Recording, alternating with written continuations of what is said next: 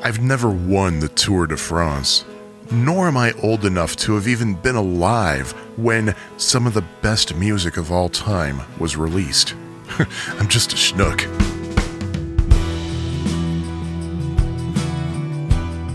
Hi, everybody. Welcome to Chapter 37 of Autobiography of a Schnook. I'm a Schnook, I'm Sean. It is November 30th as I record this intro, and I still haven't recorded anything else for this episode, so I'm pretty sure this is not going to be up for November. I apologize, everybody, all four of you who listen. I just had a really busy month, and it was a short month, only 30 days. But yeah, it was crazy busy, uh, ending, of course, with Thanksgiving pretty much. This was the first time, except for last year because of COVID, this is the first time in several years that I did not go to New Jersey for Thanksgiving to visit my mother in law with my wife Lisa. It's the first Thanksgiving since my dad died, so Lisa suggested that I stay here and spend Thanksgiving with my mother just to make things a little bit less emotionally taxing on her. So I was there, my brother and his wife and uh, his wife's sister were all there. So uh, we gave her the family support that hopefully helped her out. She seemed to be in pretty good spirits. and I actually asked her later on and said, Hey, how are you doing? And she said, actually, not bad, not bad at all. I mean, she was a little bit melancholy about it, but she said, you know, it's not going to go away overnight, but I'm still doing pretty well, actually. So that was nice to hear. It was very unusual. If you've been listening to this podcast since the beginning, then you know I make a big deal about watching Emmett Otter's Jug Band Christmas during the flight out to New Jersey because there was no flight to New Jersey this year, I still haven't watched Emmett Otter's Jug Band Christmas. I don't know when I'm going to do that. I could have. There's nothing that stopped me from doing it. The thing is, there were two things I wanted to watch. I wanted to watch Planes, Trains, and Automobiles, which I've only seen twice in my life before. And one of the big reasons I wanted to watch it was I distinctly remember the first time I saw it. I think it was aired on one of the network TV channels. Toward the end, when uh, the characters are in Chicago. I remember there was a close up shot, or at least what looked like a close up, of the Sears Tower caked in snow, and it was amazing. It was freaking gorgeous. It looked like it was shot from Wells Street in River North.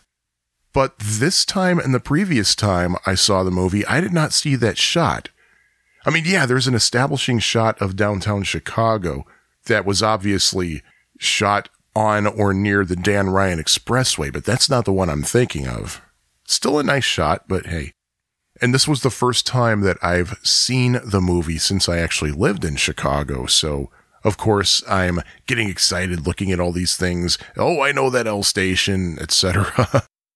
the other movie that I watched was something that I'd always been curious about, and that's Alice's Restaurant. I was familiar with Arlo Guthrie's Alice's Restaurant Massacree. If you haven't heard it, you gotta listen to it. It's a brilliant little story song. Uh, it's 18 minutes and 34 seconds, which Arlo Guthrie joked was, uh, or maybe he was serious. I don't know.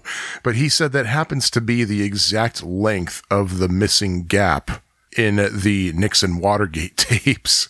But it's a fun little story to listen to.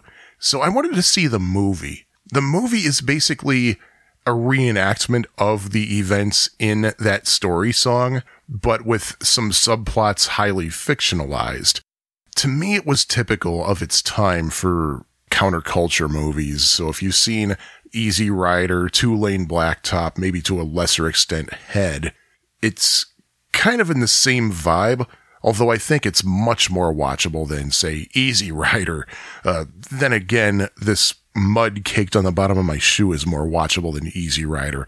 Yeah, people told me, well, uh, you, you got to get stoned first before you watch Easy Rider. I don't want to have to get stoned to watch a movie. I want the movie to alter my mind, not a drug. If I have to use a chemical to alter my mind to be prepared for a movie, it's not worth seeing. Killer soundtrack, though. But anyway, I digress. After watching Alice's Restaurant, it occurred to me that I should get a copy of the Alice's Restaurant album. So I went to Rattleback Records, which is in my neighborhood. It's a record store, a lot of used stuff, a lot of new stuff. And I went through what was on my gotta get list. Got some Mobile Fidelity inner sleeves and a few other records and ran some other errands, went home, and then realized crap, I forgot to look for Alice's restaurant. but I did find it on Friday. I went back on Black Friday, partly for record store day, partly because I wanted to look for a present for my wife, and partly because I wanted to see if I could uh, find a copy of Alice's restaurant. Well, all the record store day stuff that I wanted was still there. I didn't get there till the afternoon because I had spent Thanksgiving night at my mom's house and I realized, crap, Friday's record store day. By the time I get there, everything I want's going to be gone. No, it wasn't. There was a Jimi Hendrix Experience in Paris album. There was a Big Brother and the Holding Company album for the Monterey Festival. Can't wait to hear that one. Haven't listened to all this stuff yet. I remembered a copy of Alice's Restaurant, got one, uh, probably a late 70s reissue, but it still sounds really good. And I totally forgot to look for the birthday slash Christmas present for my wife, but I got plenty of time. So what the hey, but I really like the album though. Alice's Restaurant, even side two, which is not the Alice's Restaurant Massacree, just from start to finish, highly enjoyable. Also, I've been taking a lead guitar basics class at the Old Town School of Folk Music, so that's been taking up some of my time as well. Uh, I'm I've never been a lead player. I don't know a lot of licks or anything, so I took this class basically to help me learn my way around the fretboard. And it's really amazing how just one night you realize just a pentatonic scale on a guitar well, first of all, you have that riff from My Girl by The Temptations, which I, and uh, I will get to that later, by the way. And uh, the synth solo in Jive Talkin' by the Bee Gees, that's just a variation on the pentatonic scale, too. It's amazing. Just how much you learn from the most basic stuff. And of course, yes, the answer to the question, did you watch the Beatles Get Back documentary? Of course I did. I'm not thrilled that my wife forked over money to pay for Disney Plus because actually neither one of us is a Disney fan at all. We're both kind of anti Disney actually. But she uh, spent the money on that because of the Hamilton thing that came out some time ago. So we still have a subscription to it. So I was able to watch Get Back. As for my thoughts on it, well, I, I know that a lot of people who want to see it, haven't seen it yet for whatever reason. Either they didn't have time yet to sit down for eight hours or they don't have Disney Plus and don't plan to get it and are waiting for the almost inevitable home video release, which is rumored to be happening in early 2022 with allegedly six hours of bonus material. wow. So I'm not going to reveal any big spoilers. Uh, my thoughts overall are, first of all, it just drives home the importance of context. Context. I mentioned in a uh, earlier episode, possibly the appendix that I just put out not long ago, that every single second of the Beatles rehearsals and recording sessions from January 1969 has made its way to bootlegs. Quite simply because they were filmed all day, and the audio from the film reels leaked out long ago so even if you heard every single second from January 2nd, 1969 through January 31st, 1969, in order through those tapes, what you actually see when you have the picture in front of you is a completely different vibe. It's a lot less murky. It's much more positive. The scenes that you think are going to be kind of tense, they're not at all. They're not at all because you see facial expressions. You see movement. You see how people are reacting, how they're conversing, and how much different it is to watch it from how it is to just hear it. Now, I will spoil, if you even want to call it spoiling this much, the way that Peter Jackson laid it out is simply day by day. It's chronological, unlike Michael Lindsay Hogg's version of the Let It Be movie, which is not really chronological. This one is. It starts with January 2nd, the first day. As the days change, you are told which day it is. anytime they perform a song or just jam out on something or rehash an oldie, the name of the song appears on the screen with the songwriting credits, uh, sometimes not 100% accurate, but still. so basically, what it is, is kind of a summary of every day in order. And this isn't much of a spoiler because I think this was talked about months ago, but the entire rooftop concert from January 30th is included.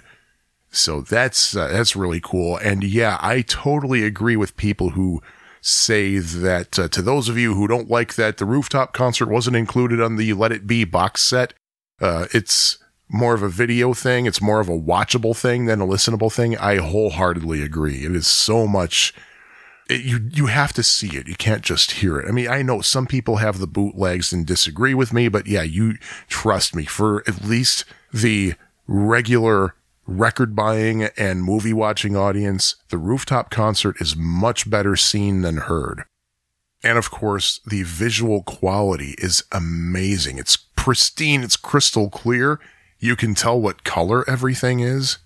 And really overall, and I really don't think this is editing, but I think it's just the reality that the sessions weren't as bleak as the audio tapes and the history books want you to believe. I have a feeling a lot of Beatles authors are right now updating books that they have written about those sessions, especially Doug Sulpy with his uh, uh, Get Back book from several years ago, originally called Drugs, Divorce, and a Slipping Image. And by the way, there's a scene in the documentary that actually explains the title of that uh, Drugs, Divorce, and Slipping Image. But I loved it. Lisa and I watched it once, and we're going to rewatch it at least one more time so we can analyze it further because, yeah, we do that stuff. We do that. But yeah, that was uh, my. Oh, no, that wasn't my November. That wasn't my November. There was something else that happened in November that I really have to talk about. I was considering not talking about it, thinking it might be a little bit gross. But the fact is, I can talk about it without it being gross, or at least minimizing the grossness but I think it's truly important that I discuss it. Uh, that is earlier this month on the 10th, I think, or was it the 11th? I don't know. 10th or 11th, pick a date. That's when it happened. I had my first colonoscopy. And um, I was very not thrilled about having to do it. I was very apprehensive.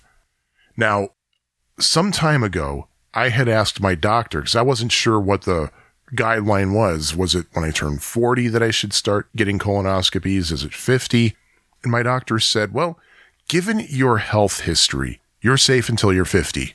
Well, you might have recently heard that uh, the powers that be, uh, I don't remember if it was CDC or WHO or another one of those three letter abbreviations that said, actually, we're rethinking this. We think you should start getting colonoscopies at 45 which uh, puts me in that range. I am not 50 yet. I still have a while to go before that. But I recently had, uh, I saw my doctor a couple of times and, uh, not terribly long ago. And the first time she said, Oh, by the way, you need to get a colonoscopy. I was like, Ugh. so I scheduled one and, um, seriously, it was nothing but apprehension for me between the time I scheduled it and the time it actually happened everybody tells you about the worst part of it. So I wasn't looking forward to that worst part. Uh, to put it nicely, you'd be sitting on the toilet a lot. I was not looking forward to that. I heard people say, oh, the prep stuff you have to drink is nasty. I don't like nasty drinks, so I wasn't looking forward to that. I wasn't looking forward to medical equipment going into certain places. And I especially wasn't looking forward to potential bad news as a result. And of course, that is the dumbest thing to be afraid of because how else are you going to know? How else are you going to know? You're just going to take a chance that you have, say, cancer growing in you and you're just going to let it grow and kill you instead of having it treated if you know it's there. So, of course, you know, I sucked it up and went through with it. They prescribed the prep pretty early, like almost immediately. So I went to Walgreens and picked it up, and it's this big plastic jug that has powder at the bottom. Basically, imagine mixing Kool Aid. And the note from the pharmacist said, follow the directions that you get from Northwestern. Uh, that is my provider. Do not follow our directions. I said, okay. And what Northwestern told me was a week before the procedure, don't eat anything that contains seeds or nuts. So, of course, naturally, one day in that week, I stop off at uh, the neighborhood Vienna beef place and I grab myself a cheeseburger and fries, forgetting that there are sesame seeds on the bun. but what are you going to do? They tell you three days before the procedure, eliminate your fiber intake, which means don't take any fiber supplements, don't eat fruit that contains fiber. So that's not a big deal. And they tell you the day before your procedure, you are on essentially a diet of clear liquids. So water, lemon lime soda such as Sprite or 7 Up, ginger ale, tea. Yeah, tea somehow is considered a clear liquid. I, I don't know if they mean visually clear or some other kind of clear, but the tea I drink is most definitely not clear. Um, it's translucent at best. In fact, I have some right here. Ah, yeah. Oh, I get, actually, you know, I can see through it. It's clear. Yeah.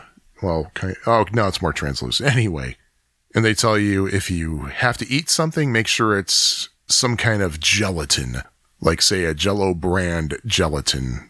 I think there are certain flavors that you can have, uh, maybe even clear. I don't even know because I know they make flavorless clear stuff. Where was I going with that? I don't know. Now, here's the thing. My wife said that when it's her time to get a colonoscopy, she's staying in a hotel room. So she has complete unshared access to a toilet, which is a good idea. And so I decided I was going to do that same thing too. And my wife said, yeah, that's a good idea. My doctor also agreed with me that it's a good idea. There's a hotel just around the corner from Northwestern Hospital downtown, and I stayed there. And I asked my doctor, when I start taking the prep, how long until it kicks in? Do I have time to take the prep, finish my workday, and then head to my hotel room downtown?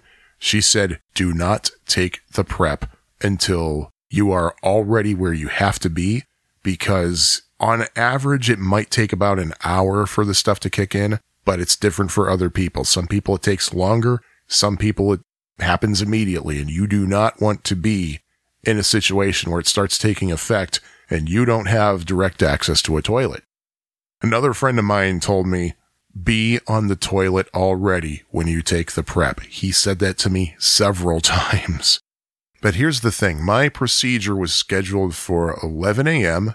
And for 11 a.m. procedures, they want you to show up at 10 a.m. so they can prepare you, uh, get you ready, get you checked in and everything. And uh, specifically because of that, because of that time, they told me start taking the prep at 4 p.m. the day before. The instructions were to fill the jug with water up to a certain line, uh, all the way at the top pretty much, and shake the hell out of it and then refrigerate it. And when you start taking it, drink eight ounces every 10 to 15 minutes until the jug is half empty. So that's what I did. I'm in my hotel room. I poured myself some of the uh, solution. I drank it and I was waiting for number one, a nasty flavor, and number two, a nasty effect. And the flavor really wasn't bad at all. It was basically like Sprite, really, but less sweet. It was very tolerable. That is, it was very tolerable for the first few drinks because every 15 minutes when you feed yourself this stuff, you get really, really, really tired of the flavor. So when I finished the first half of the prep a couple hours later, I immediately went to the mini fridge in the hotel room and got out uh, one of the drinks that I brought, specifically a 7 Up. So I poured the 7 Up, I drank it, and I thought, okay, this tastes like the prep, but with a little bit more sugar. Maybe I should have had the ginger ale, but it did take effect, I think, shortly after I finished the last of that half. But I got to tell you, it, it sounds nasty and everything. It wasn't. It was, I could deal with it pretty easily, thankfully. Uh, it helps that I had a portable device with me and my Hulu account so I was able to marathon Bob's Burgers. So, so yeah, have something with you, have a book with you, have something that'll let you watch TV and you'll be okay. It re- it really isn't all that bad. There were all kinds of precautions they told you to take, like bring baby wipes to risk chafing, uh, bring a tube of, well, let's just call it soothing agent and uh, some gloves to help you apply the soothing agent. Uh, turns out I didn't need the baby wipes or the soothing agent at all. I was fine. I was fine. It's basically so much of what you hear is worst case scenario. I was told that I would be put under a sedative, but it wouldn't really knock me out because I still need to be in communication with the doctor as the procedure is happening. However, I might not remember the procedure at all. So that kind of had me worried because I don't like having an altered state of mind. I didn't like it when I had laughing gas when I was a kid, when I had a filling put in. I hated that. That one time I tried pot when I had that edible candy bar, even though my mind wasn't really altered that much. I just had a couple of dizzy spells. I didn't like that. And also I, I'm sure I mentioned this before, but despite my Irish and Russian heritage, I've never been drunk. Mainly because I'm afraid to get drunk because I don't know how I am in an altered state of mind. So yeah, I wasn't looking forward to having my mind altered in any way, but I had to do it, I guess. You are told to make sure that a responsible adult picks you up. The instructions from Northwestern said I would not be allowed to leave unescorted by a responsible adult. I have to give the name and contact information of said responsible adult, uh, in my case, my wife. It says you're not allowed to take an Uber or Lyft without a responsible adult. And it says do not make any important decisions for 24 hours after your procedure which kind of makes me wonder about when, say, presidents get their colonoscopies and they're back at work right away. Because I know Biden did the transfer of power, and that was only during the actual procedure itself, from what I understand. And I think W did the same thing. I think he transferred his power to Cheney when he did the same thing. But I don't think either one of them waited 24 hours, so I don't know. Well, I'm still here, so that's that's all I care at this point. But you would think that the leader of a major country would not uh, be allowed to make important decisions for 24 hours anyway. but shortly after I check in, I get a call from Northwestern, but I was unable to take it, so I went to voicemail. As soon as I was able to take it again, I think I was talking to the bellhop or something. I, the voicemail said, Hi, it's Northwestern. We just want to see if maybe we can get you in an hour earlier. So I called back and I told people, Hey, Whoever left me that message, tell them, yeah, I'll come in an hour earlier. But of course, there was a little issue with that that I wasn't looking forward to. I said that you have to take half of the prep by drinking eight ounces every 10 to 15 minutes. The other half of the prep, you have to start taking six hours before the procedure. So now my procedure is, at least in my mind, scheduled at 10 which means I have to start taking the other half at 4 a.m. So yeah, I gotta get up stupid early to start taking the prep again. And I must not have calculated halves correctly because it took me about three hours this time to finish the rest of the prep instead of the two hours for the first half. And of course, in between, you gotta try to find time to sleep. And during that time to sleep, you're wondering, okay, am I safe to sleep? because I don't want to have something go wrong while I'm asleep. But I figured, okay, everything's slowed down. I think I'm okay. I get to bed. I'm about to sleep. And then suddenly, nope, I had to get up, go to the bathroom. So I think I got a grand total of two hours sleep, if that. So I get up, shower, get dressed in comfortable clothing. They specifically tell you wear loose fitting, comfortable clothing. So I had a tie dye. I always buy my tie dyes huge because they shrink.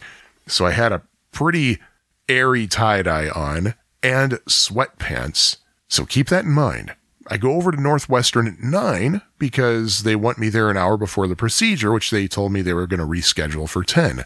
So I get there at nine, I check in and they said, your procedure isn't until 11. You're here early. I said, what? but anyway, I fill out the paperwork. I wait for my name to be called. My name's called. They take me into a prep room and they uh, Now, remember they told me to wear comfortable, loose fitting clothing. Well, I had to remove all of my clothing, all of it, underwear, socks, everything, and put on the gown. So why was I wearing loose, comfortable clothing if it's not even going to be, anyway? They have me lie down on the gurney, and uh, the nurse said, can I put an IV in your right arm? I said, well, there's, you kind of have to, don't you, to get the sedative in there. She said, well, we could put it in your left arm. I said, ah, okay, yeah, go ahead and use the right arm. And she said, or if you want, you don't need the sedative at all. Uh, yeah, no. I, even though I don't want an altered state of mind, I want the sedative because I just want this thing to be as easy as possible. And I voiced my concerns about the sedative because I don't like having an altered state of mind. And the nurse said, well, everybody tends to like our sedative. I think you'll be okay. Just don't worry about it. So she puts the IV in and then walks away and I'm lying there just bored out of my mind. I have no one to talk to. I, see, that's the thing. They should designate someone to go in and just make small talk with you, so you're not bored while you're waiting to be wheeled into the uh, to the room. But I'm lying there with no one to talk to, no TV or anything, just overhearing conversations from the staff, and I'm waiting for the sedative to kick in. I look at my arm, and there's no actual IV in there. It's just the port. And I'm thinking, okay, this must be why I still feel the same. But another nurse comes in, wheels me down, and I got to tell you, I loved being wheeled down to the room. That was fun. that was fun. I don't. I, I guess I love riding while I'm lying down. They get into the room where there are a bunch of people, including the doctor who introduced himself to me. And uh, the first thing I noticed was the music that was on. I was hearing Attica State by John Lennon from the Sometime in New York City album. So I complimented the staff on their choice of music.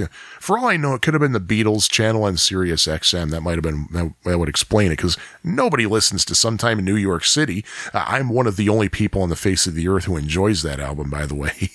but anyway, I don't remember exactly what else happened. I do remember they told me to turn onto my side, which I do, and they stick the, uh, the actual IV with the sedative into the port. And right away, I'm feeling lightheaded. The last thing I remember is saying, Is this stuff supposed to take effect right away? And everybody said, Oh, yeah. That's the last thing I remember. Then the next thing I remember, I woke up in the recovery room, uh, lying on my back, and thinking, Oh my God, it's done. It happened. And I got some sleep too, because I felt like I was asleep. And almost immediately after I woke up, a nurse comes in and said, Okay, it's time to get up and get dressed.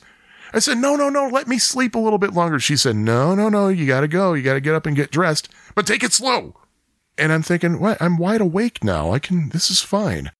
So I sit up and hop off the gurney and suddenly I almost fall down. She said, yeah, I told you to take it slow. so I'm slowly getting dressed and that was it. And the nurse said to me, you and the doctor talked a lot. Do you remember any of the conversation? And I said, no. She said, that's usually how it goes. so yeah, I guess I was awake during the procedure and I just don't remember it. But she said, you know, every, from what we could tell, everything looked fine. There were a couple of tiny polyps that we're going to send out, but uh, they're really, really tiny. Chances are they're nothing to be concerned about. So you're free to go. And so yeah, that was it. I got dressed. Lisa and I had a wonderful lunch at Big Bowl after that, and then I went home and took a long nap. And I took the next day off to recover. But basically, the reason I told this story was because if somebody had told me all of this before I went in for the procedure, I would not have been the least bit nervous at all. I'll tell you the things that I see as the bad parts of it everybody says the worst part of a colonoscopy is actually the sitting on the toilet part. No, that's that wasn't a problem. For me, the bad parts were well, having that IV port put in uh, my arm because it hurt like hell when they were putting it in, which was totally different from the COVID booster I had just gotten, which was just a tiny little pinch and I was like, "Oh, that's it." But once it's actually in, you don't feel it, so that that's good. I think by far the worst part was the lack of sleep. That was the worst part. But once you get past that, it's not bad. If you have any apprehension about getting a colonoscopy, trust me, do not. It is not bad. Just do yourself a favor. Make sure that you take the next day off.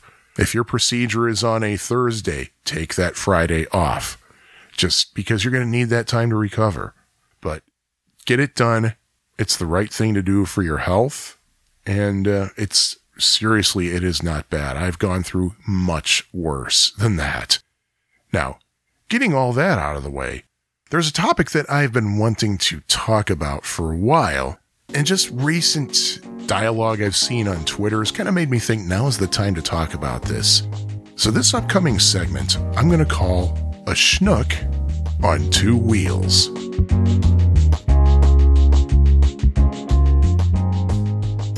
As I talk to you about being a schnook on two wheels, you might be hearing some uh, clicking around. That's my dog Lola, uh, just kind of meandering, checking things out.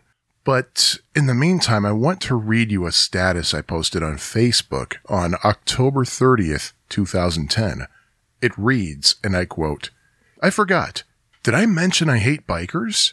If they want to share the road, the least they can do is obey traffic laws. What was the specific offense? Honestly, I don't know. I don't remember.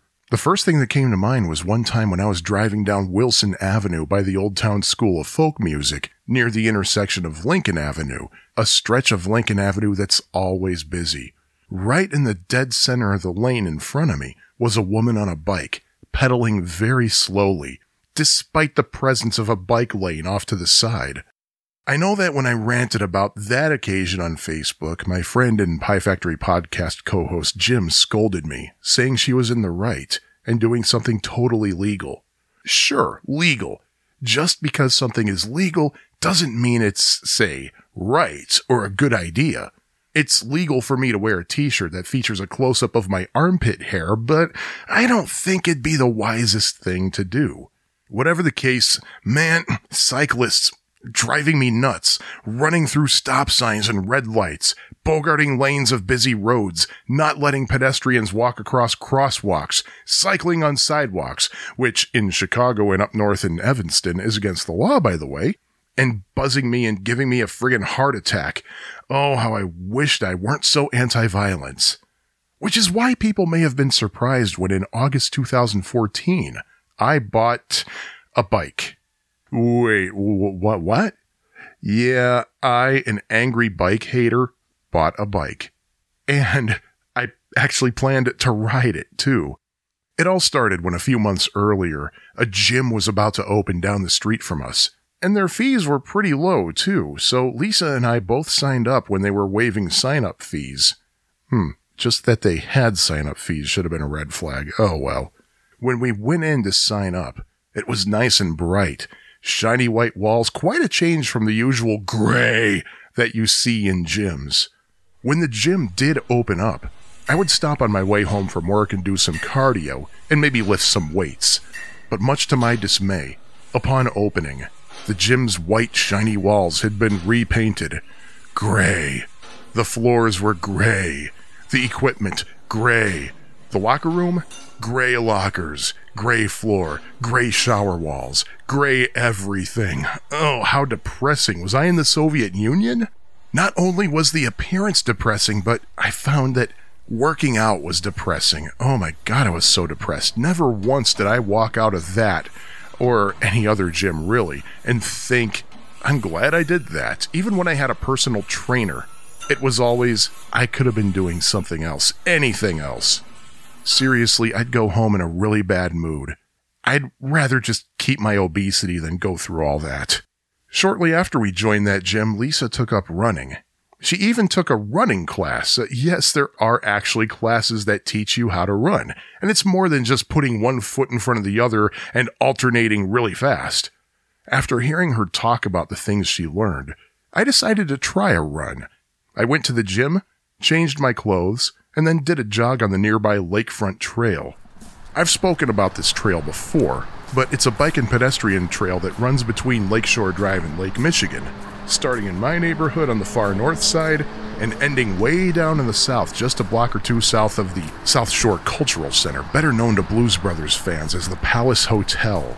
I ran for a few blocks before turning around and heading back to the gym, keeping in mind a strategy Lisa learned in her running class run for a set time, then walk for a set time, and repeat. Because I'm so out of shape, though, It was much easier said than done. I wore out pretty quickly. But the thing is, I didn't hate the run. I actually enjoyed it. There was something about moving around while exercising. It hit me. I could exercise while in motion, but go even farther if I had help from something, like, say, a bicycle. I mean, why not a bike? I could run small errands without using gas, and at the same time, I'd be exercising. On a nice day, wouldn't a bike ride along the lake on my way to work beat taking the CTA Red Line? And my aforementioned friend Jim was always asking people to join him for bike rides. If I had a bike, I could join him. So I did some basic research, and from what I gathered, a hybrid bike might be the way for me to go. Certainly a mountain bike wouldn't suit me in the city, after all. Hybrid bikes have features of both standard street bikes and mountain bikes. All the sources that I read agreed that a hybrid would be a good option for those who haven't ridden bikes in a while. In my case, it had been 25 years. Plus, if I were to join Jim on one of his bike rides, a hybrid might be perfect for the terrain where he lives. Following Jim's recommendation, one day in August 2014, I went to Village Cycle Center in Chicago's Old Town neighborhood, specifically at 1337 North Wells Street. Uh, that wasn't meant to be an ad for Village Cycle Center. I'm just showing off that I know their address right off the top of my head. But if you're going to Village Cycle Center, which by the way calls itself the nation's largest bike store, you're getting a Trek bike. That's all they sell. They're a huge Trek dealer. I told the salesman what I wanted, for what purposes, that it's been a quarter of a century since my last bike ride, and he agreed that a hybrid was probably the best way to go. He sized me up and recommended a Trek Shift 2. They had them in silver and maroon. Lisa suggested I go with maroon. She said it looked a little better than the silver one. The worker quoted me a price and told me to give the tech an hour to put it together for me. So Lisa and I grabbed some lunch down the street at Old Town Pour House. When we finished lunch and returned to Village Cycle Center, I told him I also wanted to buy a lock. I said, I plan to park my bike outside a crack house in Englewood. Give me a lock that'll best guarantee that my bike will be safe in that situation. Um, Englewood, by the way, was once one of the best neighborhoods in the city of Chicago, probably long before any of us were ever even thought of, but it's now sadly one of the most dangerous. The clerk handed me a kryptonite New York lock, one of those thick U-shaped metal things. According to the manual, it's so-called New York because it's what cyclists use in New York, where apparently bicycle thefts are very prevalent. On top of that, I was upsold a cable lock, basically just a thick cable that has a loop on either end. The idea is you lock your bike with the lock going through one of the loops, and the other loop gets wrapped around the front tire to make it inconvenient for someone to try to steal that tire. When the salesman that I saw earlier brought out my new put together bike, he seemingly did not want to allow me to leave the store without getting a helmet. I assured him I absolutely wished to get a helmet as well. And this is coming from a guy who once scoffed at bicycle helmets. I mean, how are those little things supposed to protect you if you fly off your bike and land head first? No matter how good that helmet is, you're still going to have a broken neck. But anyway, I checked out at the counter a 2014 Trek Shift 2, a Bontrager helmet, a Kryptonite New York U lock, a cable lock, and uh, the bike rang up at $100 more than what they quoted me, but the cashier said, well, well, we quoted you a lower price, so that's going to be the price we're selling this for you, the lower price. Nice. now, the salesman asked me, will you be riding your bike home? Hmm, let's see. I haven't been on a bike in 25 years. The shop is on the near north side of Chicago, just five blocks away from downtown. I live in Edgewater on the far north side, just a couple of miles south of Evanston. Do you really think I'll feel safe riding a bike all the way up there at this point? Uh, no. So he helped me load the bike into the car. After we got home, Lisa said, I want to see you ride that thing. Just ride it for a little distance right now. Problem is, we were in the courtyard, so there were things that I have to dodge, not a lot of space. So I was kind of wobbly, but it also might have been that it was the first time I'd been on a bike in 25 years. But later on in the week, I took the new bike for a quick spin in the neighborhood, maybe for an hour, if that. It was strange how different everything looked from a bike when you're so used to either walking or driving. But I kept in mind all the things that cyclists did that annoyed me as a pedestrian and as a motorist. I kept off the sidewalks. I stopped at stop signs. One time when a car was behind me on a tight street, I actually pulled over to the curb to let the car pass. On the way by, the woman driving rolled her window down and thanked me. I had mixed feelings. On one hand, I felt good cooperating with cars on the road to the extent that someone actually thanked me. But on the other hand, I was afraid that there was this bike mafia or something that would find out about my attempts at courtesy and have me whacked. The following Saturday, I went out again on the bike and I tried the lakefront trail. My first time out on a real ride, and I ended up gumping myself for quite a while. I kept thinking, since I got this far, I might as well go a little farther. When I got as far as Navy Pier downtown, I decided I went far enough. I turned around, started heading back north toward home, and about two miles before I got to the end of the trail, I pulled over and texted Lisa, and I told her to find the biggest drinking vessel we had in the house and just load it up with ice water.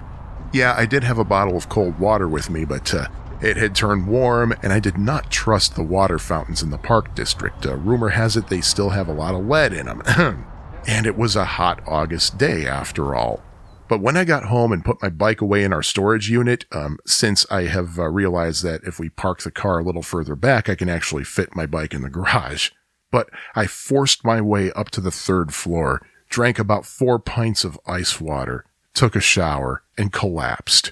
Yeah, the ride was maybe 20 miles tops, but man, when you're in as bad a shape as I am and you haven't been on a bike in forever, wow, your body rebels. When I was on the trail that day, I encountered a plethora of annoyance. Inline skaters zigzagging across both lanes. Uh, I, I don't know. I guess I just don't understand inline skating. In fact, I thought that went out of style in 1996. But from what I learned in my geometry classes, the shortest distance between two points is a straight segment, so why all the zigzagging? I digress. Uh, I saw pedestrians suddenly decide to make 90 degree turns and walking across the lanes without any warning general overcrowding, which I, I kind of understand. I mean, it's a nice summer day on a really nice path with beautiful views of the skyline in Lake Michigan. Why would it not be jammed? And perhaps the biggest annoyance of all, what I later found out is referred to by Chicago cyclists as lakefront lance. The term lakefront lance refers specifically to those cyclists who use the lakefront trail as their own personal track.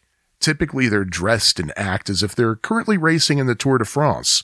The lakefront lance has zero courtesy. If there are two cyclists next to each other and there are three inches of room between the two of them, the lakefront lance will zoom right through those three inches without any warning whatsoever. When I told my friends about this ride, they were all aghast. Why did you take the Chicago Lakefront Trail? It's the worst. It's so crowded. It's amazing you survived. You should try the North Shore Trail. Try the Evanston Lakefront Trail. Well, I've since taken the Evanston Trail many times. It's really nice. Uh, just two problems. Uh, number one, it's only two miles long. But secondly, it's even more crowded than the Chicago Lakefront Trail, honestly. But really, if you go at the right times, Chicago's Lakefront Trail is very enjoyable. I mean, yeah, you're always going to encounter lakefront lances, but still, for the views and the skyline and riding by the lake, you just can't beat it. Now, for the rest of this segment of the episode, I'm basically going to talk about what I've learned in the past seven years of biking and some advice for you, whether you're a pedestrian, motorist, or cyclist. Warning, I'm going to go into rant mode most likely. But as for what I've learned, well, you gotta do regular maintenance on a bike. It's something you don't really think about at first. But you have to oil the chain regularly, you have to adjust the brakes from time to time, and you have to have the bike tuned up periodically. This all really caught me off guard, cause hey, that stuff costs money. I didn't think of oiling the chain, and as a result, I really did a butcher job on the chain and gears. The techs at Village Cycle Center told me I need to lube the chain every two weeks, whether I use the bike over those two weeks or not. I guess I never really thought of maintenance because other than putting air in the tires, I never did any of that when I was a little kid and had a bike. By the way, you really do need to pay attention to those brakes. If you find yourself squeezing the brakes all the way to the handlebars before the bike actually stops, then um, the brakes need some adjusting. And if the bike tech tells you to get the brakes serviced soon, don't say, okay, I'll come back later and have it taken care of. Instead, here's what you're going to say. Okay, I'll leave the bike here. When can I pick it up and how much is it going to cost? Trust me. Trust me. One time when a tech recommended a brake job, I procrastinated. And one day I decided that I had enough brake power to make it to work. And then on the way back home, I'd stop at Village Cycle Center or maybe even Kozy's Cyclery downtown. So I'm heading to work, riding on Clark Street on the far north side, heading to downtown. As usual, I pass Lincoln Towing and flip him the bird. Um, I'll explain why in another episode. I reach Wilson Avenue, and I see that a car has its turn signal on to make a right turn. Cool. I'll just pull the brakes here. Wait a minute, the bike's not stopping. So I pulled harder, not even slowing down at all. As the car was turning the corner, I could not stop and I rear ended the car and went flying over the handlebars, landing on my knees and chin. The guy driving the car pulled over immediately and helped me up. He said, Didn't you see me turn? I said, Yeah, I saw you turn, but, but look, my brakes died on me. I picked up the bike spun the tire, and pulled the brake to show him that the brakes were not working. I gotta say though, the guy couldn't have been nicer. He was really cool about everything. But I decided it'd probably be best if I work from home. uh, I don't think I could make it to work on time in these circumstances, so I started the two mile walk back home. There's a Johnny Sprocket's bike shop in the neighborhood, so I'll stop there on my way home and have him work on the brake. Ah, crap, they're closed. They don't open until noon. Ugh. But anyway, one thing I have to tell people who might decide to get a bike expect crazy stuff like this to happen. Expect to end up flying off your bike at some point. In addition to that incident, which uh, happened due to my own stupidity, of course, I slipped on some ice on the lakefront trail once, and had I slid a few more feet, I would have ended up in the lake. I was wondering why there were a bunch of cyclists ahead of me, making their way specifically outside of the bike lanes. Of course, my first thought was, oh, come on, you're being a bunch of jackasses. Just stay in the frickin' lane. then I found myself on the ground with the entire right side of my body in serious pain. Um, folks, there's a reason people say the bigger they are, the harder they fall. There was a passing jogger who saw what happened and she helped me up. She said, It's a good thing you were wearing a helmet. I said, Sure, but the helmet didn't help me one bit. I landed on my side. She said, Look, I'm a nurse and I've seen plenty of traumatic brain injuries on patients who had bike accidents without a helmet. You keep wearing your helmet. But my bike was so tangled up that the wheels wouldn't even move. Turns out it was the brake cables. They were twisted up and ergo the brakes were pretty much permanently activated. I figured out how to untangle the cables and I limped the remaining mile and a half to the office. But yeah, when you ride a bike, expect some kind of accident every now and then. You might do what I did and miss an ice patch. If you're riding on the street and a big metal plate is covering a piece of the road, you might slip on that if it's wet. The bike could unexpectedly malfunction. And God forbid somebody could crash into you or you could crash into somebody else. Or maybe you'll just plain fall out of your own klutziness. Thankfully, in the past seven years, I've only had three accidents. However, because I kept landing on my right knee, I have a weird, uh, kind of a second kneecap that seems to have formed down there and makes it almost impossible for me to kneel without a lot of pain down there. Uh, I went to the doctor every time I landed on my knee and every single time they say, yeah, you're fine. Don't worry about anything. so whatever. Also, I learned that spokes break. I have neither the patience nor the steady hand to replace a broken spoke. So I pay a tech at Village Cycle Center to fix them. Spokes are cheap enough, just a couple of bucks, but they have to be rethreaded, you have to deflate and remove the tire. And the thing is, every time I remove a tire from the bike, when I put it back on, there's usually something wrong. Usually it's the brake that gets misaligned or something. And no matter what kind of adjustment I make following all the YouTube instructional videos, I can't make it any better.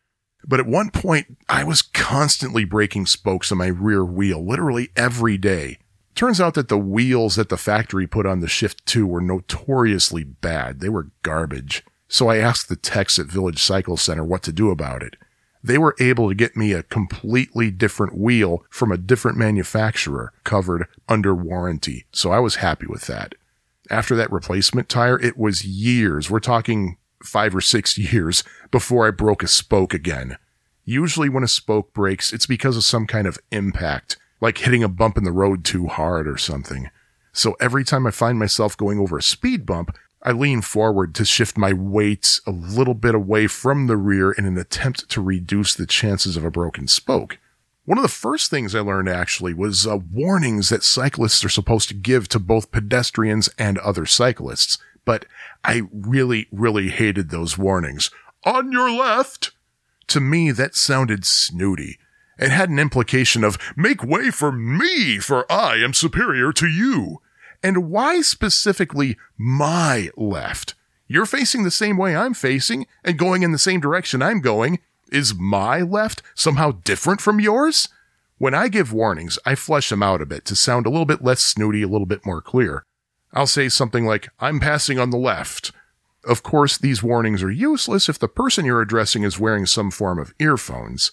Once when I was biking home from work on the lakefront trail, I extended my left hand out to indicate that I was going to move over to the left. And as soon as I did that, I heard a guy right behind me say, whoa, whoa, whoa! Turns out I came close to clotheslining him when I extended my arm. Had this lakefront lance warned me that he was approaching, that near hit would not have happened. Perhaps the hardest lesson that I had to learn when riding a bike is that uh, you're going to sweat. I learned this the hard way the first time that I rode my bike to work and didn't have a change of clothes with me and my shirt was just drenched. So my advice to people who haven't biked to work but might want to consider it, bring a change of clothes. Perhaps the most important thing I learned though was that it appears that motorists do appreciate it if you demonstrate that when you're on your bike, you are trying to share the road as much as you want motorists to do the same. If you use courtesy, follow the rules of the road, a few cyclists do, by the way, communicate with motorists around you, pull off to the side on a narrow street if you're trying to pass, you'll be treated with respect. I know, I know. At least where I live, the law specifically states that motor vehicles must maintain at least a three foot distance from cyclists, and therefore if the street is too narrow, they gotta stay behind you. But let's face facts. Cars weigh several tons. A bike weighs under a hundred pounds, let's just say. Actually, a street bike weighs a lot less than that. And bikes do not go as fast as cars. So rather than hold up traffic, I'm going to pull over to the side and let the car pass. And to me, when my personal safety could be an issue, the vehicle that can do more serious damage gets the right of way. Which brings me to my next points. Messages to motorists messages to pedestrians, and messages to other cyclists. Motorists, I cannot speak for the other cyclists, but only for myself. And I am also a motorist. I have a bike, I have a car. But when I'm on my bike, I'm doing everything I can to be safe and stay out of your way. Having said that, because we cyclists are not inside a car but pretty much exposed to all the elements, we see things on the road that you might not be able to see, including objects that if you run over with your car, it's not a big deal. But if I run over them on my bike, I could wipe out and get seriously hurt. I might see a small pothole or a bottle or something and have to dodge it at the last second.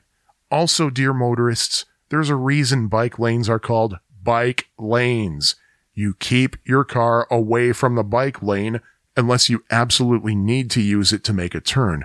Um, off the top of my head, I think Grand Avenue in downtown Chicago, westbound, where it crosses State Street, is an example of where the bike lane suddenly becomes a shared lane.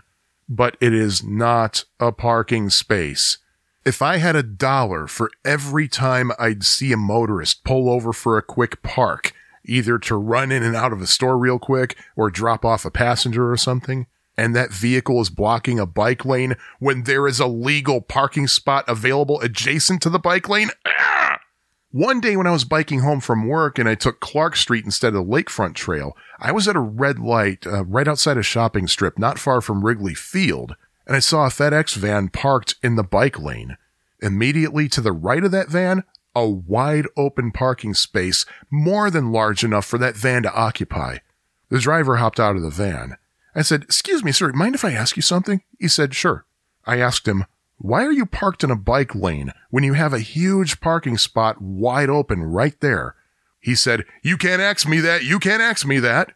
Um, first of all, I don't think ax is a transitive verb. Anyway, uh, well, grammar aside, um, I, I don't get it. He parked in the bike lane when there is a wide open parking space and made his deliveries. Um, finally, my dear motorists, as a cyclist and a motorist, I know your frustration with cyclists totally disobeying traffic laws, pedaling the wrong way down one way streets, running stop signs, crossing through intersections at red lights. And yes, I agree with you. It is frustrating. We all look bad when somebody does that. But don't even raise a stink unless you yourself have never, say, exceeded the speed limit, performed a so-called rolling stop or Hollywood stop at a stop sign, or driven around with a burned out headlight. You're not allowed to cast a stone unless you're sinless, my friends. Now, pedestrians, you also need to understand the definition of bike lane. All over, at least here in the United States, I've seen pedestrians stand in bike lanes and even walk in bike lanes. This was especially a problem last year with joggers deciding that the six feet social distancing recommendation meant that the bike lane was a perfect alternative to the sidewalk. Which, okay, I, I can kind of understand, but not when there's nobody on the frickin' sidewalk. If you're walking alongside a bike lane and decide that you need to cross the lane, look before you suddenly walk into the bike lane wait for clearance, maybe even signal to somebody that you want to cross. Um, I know most cyclists are selfish and won't let you cross, but damn it, if I can stop in time, I sure will. And that brings me to another point, my dear pedestrians. Crosswalks. Use them. Those of you who live on Southport Avenue, I'm talking to you especially. Listen, chappies, crosswalks exist to help you walk across the street. You are legally protected in a crosswalk. Vehicles of all kinds are required to stop when somebody is using a crosswalk. If you're in the middle of a crosswalk and I run you down in any kind of vehicle, I'm in deep doo doo because you will probably rightfully sue the bejesus out of me. So for the love of God, do not decide to cross in the middle of the block, especially without looking both ways first. One of the first things my parents ever taught me was to look both ways before you cross the street. And damn it, I always have done that. Always. Really, what is it with grown adults who decide it'll be easier just to sashay across the street halfway up the block, often at an angle? What really annoys me is when they cross without a crosswalk, but there is a crosswalk just 10 feet away. I don't want to have to suddenly swerve into oncoming traffic to avoid hitting your dumbass because you were too stupid to use the proper crossing infrastructure. If you're a pedestrian who uses trails that are made for both bikes and for pedestrians, please, if there is a designated pedestrian lane, walk in the pedestrian lane, not the bike lane. By the way, there are some cyclists who are guilty of using the wrong lane as well, but in my personal experience, I see it happen a hell of a lot more with pedestrians. Cyclists stay in the bike lane, pedestrians stay in the pedestrian lane. A few years ago, portions of Chicago's Lakefront Trail were separated into pedestrian lanes and bike lanes. Many frequent users of the trail complained because that meant the lanes were rerouted, pedestrians were complaining about their new route, and they protested by sticking to their old routes, which put them in bike lanes. I've watched pedestrians jog right past huge signs pointing out where the pedestrian trail was and where the bike trail was, and totally ignoring the signs and ending up in the bike lane. These are the same people who for years complained about having to share the trail with cyclists. Well, now they don't have to, but they still continue to do so by their own ignorance. Having said that, first of all, again, there are some cyclists who are guilty of going into the wrong lane, but again, it's much more prevalent with pedestrians. Also, there are parts of the trail that are not clearly marked as to where pedestrians are supposed to go versus where cyclists are supposed to go. So in those parts, I can't really blame anybody for being on the wrong side. And then to add to this mess, you have people on inline skates, skateboards, and those weird BC Quest for Tires single wheel things. Uh, where are these people supposed to go? Actually, now that I think about it, motorized vehicles are specifically forbidden on the lakefront trail, so uh, Those of you who are riding your little BC Quest for Tires single wheel thingies, uh, get them off the trail. They don't belong there. It also goes for you people on those uh, public city scooters. but anyway, on these parts of the trail that aren't clearly marked, even I sometimes get confused despite being very experienced on that trail. Now, my message is to other cyclists. Cyclists all across the United States and uh, undoubtedly other parts of the world constantly cry for better bike infrastructure. They rightfully want more protected bike lanes, the operative word being protected. That is, the bike lane actually has some kind of a physical barrier separating it from motor vehicle lanes. Basically, kind of like a curb in the middle of the street. Indeed, recently I saw a video that was taken, uh, I don't remember where. I want to say New York, but I might be wrong. But, uh, in that video, someone fell asleep at the wheel and almost plowed into several cyclists in the opposing bike lane. The bike lane was not protected. It was simply painted on the pavement. Had there been a curb or other kind of barrier there, this could have been avoided. Well, of course, if that uh, driver had uh, not fallen asleep, it definitely could have been avoided. Sometimes you see what uh, cyclists like to call vertical paint. Uh, I don't know how to describe this. Uh, you're better off seeing a picture but vertical paint refers to those little tiny plastic signs that are placed every 12 inches or so along an intersection. And uh, they're really easy to kick over. Mean, they're totally useless. But sometimes the city will argue, well, hey, we have these little things bordering your bike lane. Yeah, vertical paint. That's not going to protect us. Cyclists call for transportation infrastructure to be made more bike friendly. Some cyclists go so far as to say that all cars are evil, all motorists are assholes, and there's no reason that anybody should have a car. Uh, yeah, to those people, I say, um, get a little dose of reality here, okay? Not everybody lives where they can walk and bike everywhere. Get over it. Well, anyway, first of all, yeah, I am all for protected bike lanes. Here in Chicago, we are sorely lacking protected bike lanes. Our neighbors to the north in Evanston have some protected bike lanes on the busier streets, including a protected bike lane that runs along Northwestern University on Sheridan all the way up into Wilmette. Chicago has a few, but they're extremely scarce. But fellow cyclists, if you want the public on your side, you have to coexist and cooperate. Just frickin' stop at stop signs. Is that so hard? It's the law, whether you like it or not. I agree that maybe they should have a Idaho stop rule for cyclists, but until that happens, if it ever happens, just stop. Okay? If you want motorists to obey the laws, then guess what? You also have to obey the laws. Oh, but I lose momentum if I stop. Oh, boo frickin' who. Just start pedaling again. I'll never get to where I have to go if I have to keep stopping at stop signs. Then adjust your schedule. But cars run stop signs way more than cyclists do. I answered that logic by attaching a video camera to my handlebars and I record every single ride. My unscientific data from these videos keeping track of car violations versus cyclist violations? No, they absolutely do not go through stop signs more than bikes do, bub. In fact, in the videos where I did keep track, there was only one video in which bikes won out over cars in terms of obeying traffic rules. However, I did stop keeping track because, well, doing that takes up a lot of time. As for me, I stop at pretty much every single stop sign with very few exceptions. One of the exceptions is if I'm going through a T intersection and I'm riding along the outer edge of the crossbar of the T and there's clearly no traffic coming. There's going to be nothing coming from the right because there's no intersection there. And on the left, if I can see there's nobody coming, I'm just going right through if there's plenty of clearance.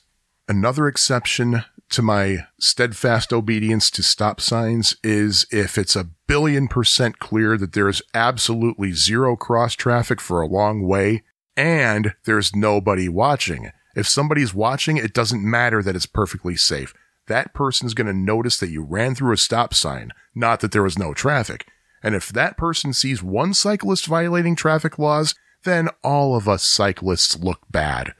The thing is, given that I ride my bike in the third largest city in the country and where there are buildings on nearly every corner, I do not have a clear view of cross traffic, or at least I seldom do. So it's extremely rare that I would feel safe not stopping at a stop sign. Something else I need to say to my fellow cyclists.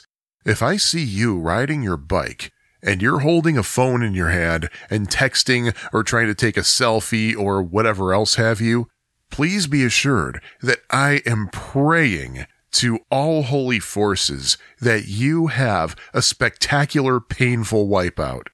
Put the damn phone down. You do not need to be texting while you are pedaling. If you have to do something else, pull over and do it. I was talking to another cyclist who was telling me that uh, he saw somebody fall over on his bike. So uh, the dude got off his bike, ran over to help, and thought that he saw a cell phone in the guy's hand. He said, Wait, were you texting when you fell? And uh, the guy in the ground said, Yeah. The guy I was talking to said, So I walked away and left him there. And I said, Good for you. For God's sakes, fellow cyclists are complaining about distracted drivers. Uh, yeah, that goes for us too. Focus on the road, the path, whatever you're on, and be safe. Recently, here in Chicago, a cyclist was killed when he exited the lakefront trail onto Grand Avenue, the same way I would ride my bike to work in pre pandemic times.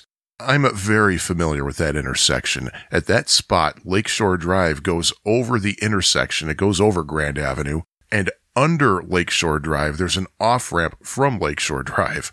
Uh, hard to explain, easy to understand if you were there. I guess you could look at Google Maps and uh, do a street view, but I don't know. Anyway, uh, there is a traffic light at that intersection. Several witnesses said that the cyclist ran the red light. Other cyclists, though, they jumped on those claims and said that he did check to make sure that traffic was not coming before he went through, but because drivers speed through that intersection so fast, there was no time to avoid the collision, and it's just a dangerous intersection, period. Now, at the risk of sounding like I'm blaming the victim, the fact remains the light was red.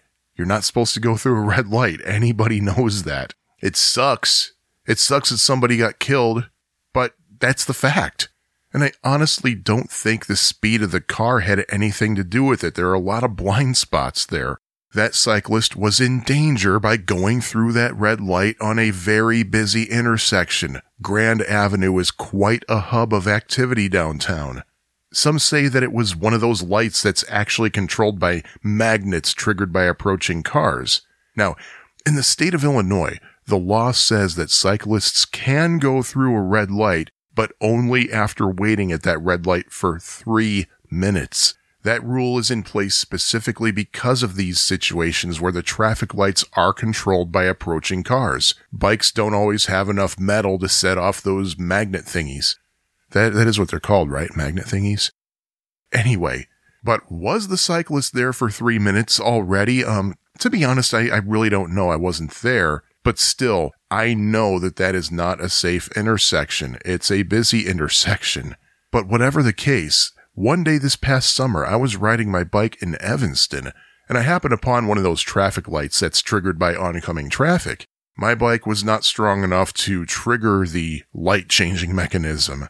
I know the three minute rule, and I did have a pretty good view all around me, but I was still hesitant to go through. I waited for a car to come up behind me and trigger the green light because you just never know. I counted six minutes. I was probably there longer, but I definitely made note of it. And uh, from what time I saw on my phone to the time that somebody actually came by and set off the green light, it was six minutes. I didn't care that I was sitting there looking like a boob. I just wanted to be safe. Which brings me to this point, dear cyclists. I'm saying all this not just to tell you to shut up and follow traffic laws. Yet, in fact, that kind of reminds me when uh, Jim and I took a break from riding on the lakefront trail.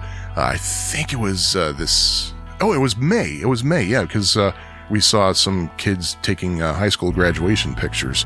But uh, Jim said, No wonder everybody hates cyclists. 90% of us are assholes. But anyway, another reason I'm saying all this stuff is basically making pleas for your own safety. Remember, when you are on the road, you are sharing that road with big hunks of metal that are weighed in tons. You are on a metal frame that weighs maybe a quarter of what you weigh, and the only thing protecting you is a little plastic helmet. Also, remember that I said I keep a video camera on my handlebars, basically a bike version of a dash cam. I strongly, strongly recommend that you do the same. It doesn't have to be a GoPro or anything else that requires a salary much higher than mine to afford, and I'm a software engineer with a decent salary, go figure.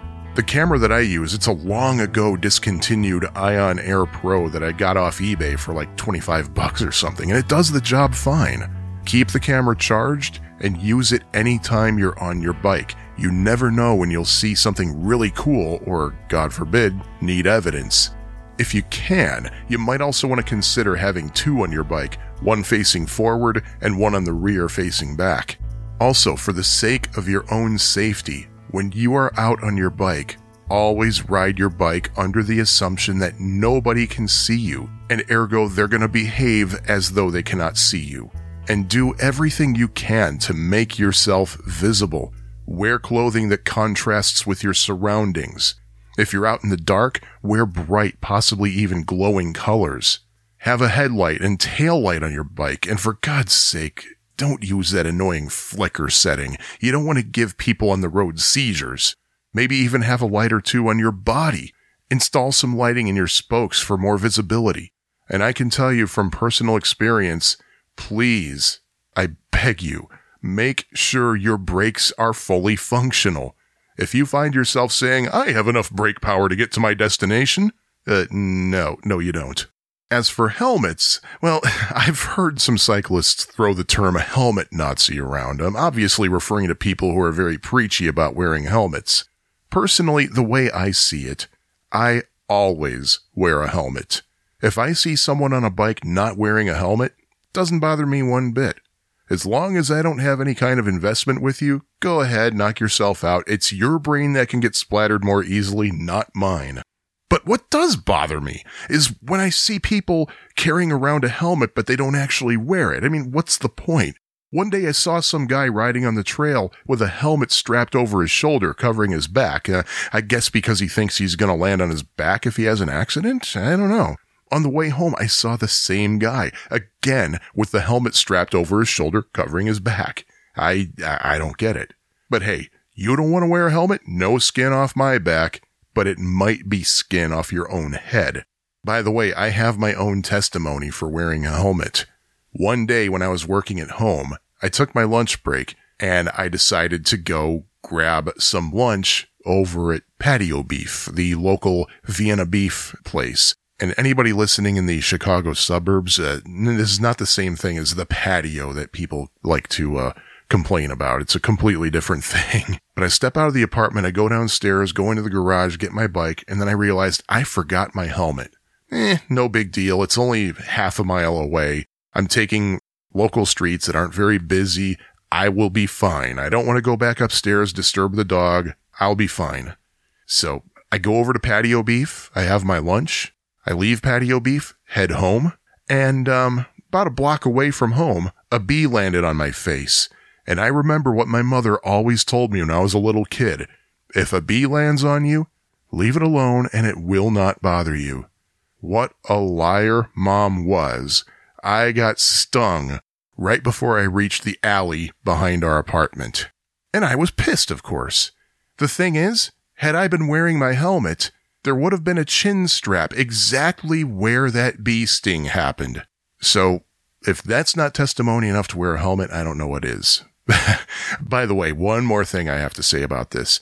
I've heard on more than one occasion about a cop actually pulling a kid on a bike over and then presenting him with free tickets to Great America, the Six Flags park here.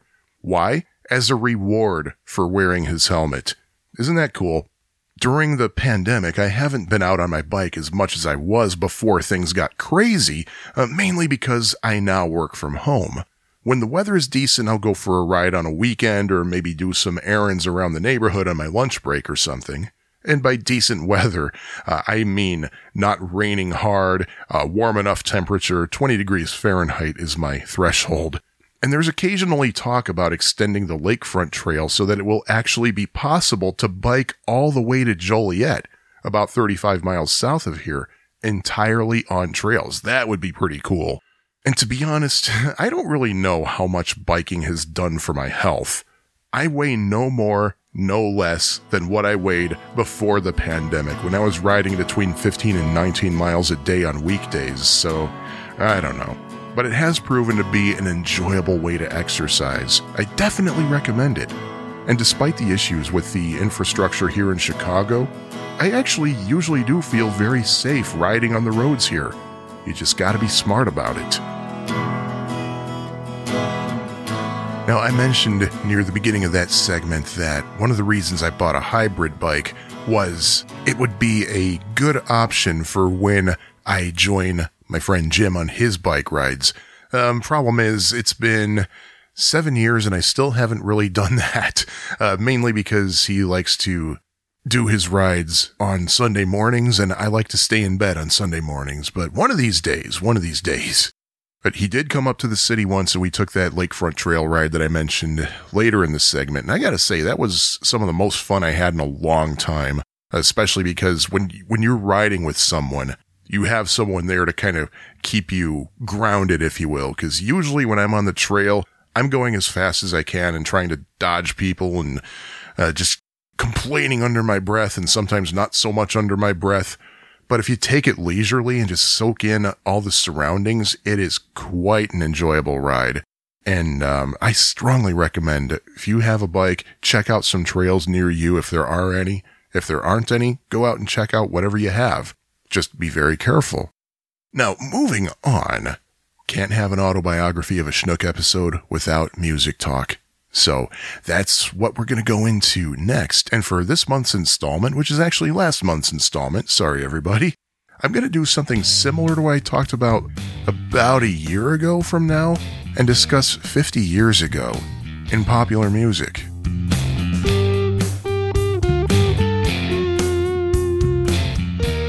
There was a big problem in popular music in 1971 that music lovers, uh, rock fans in particular, had to face. It would be the first year since 1962 when there would not be any new music from the Beatles. Sure, the individual members carried on in their own directions, but it just wasn't the same. Jimi Hendrix had recently died, so now all we could get from him was what was in his archives. Janis Joplin died shortly after that too. Simon and Garfunkel broke up. There, there are just so many things in the pop music world that were changing and not necessarily for the better. That meant that those who were releasing music in 1971 had some pretty big shoes to fill. They knew they'd better put out something memorable or else. At least that's how I personally see it. Whether or not I'm particularly correct, mm, that's another question. Regardless of whether my observation is on the money, there's one thing you gotta agree with. There were some dang good albums released in 1971.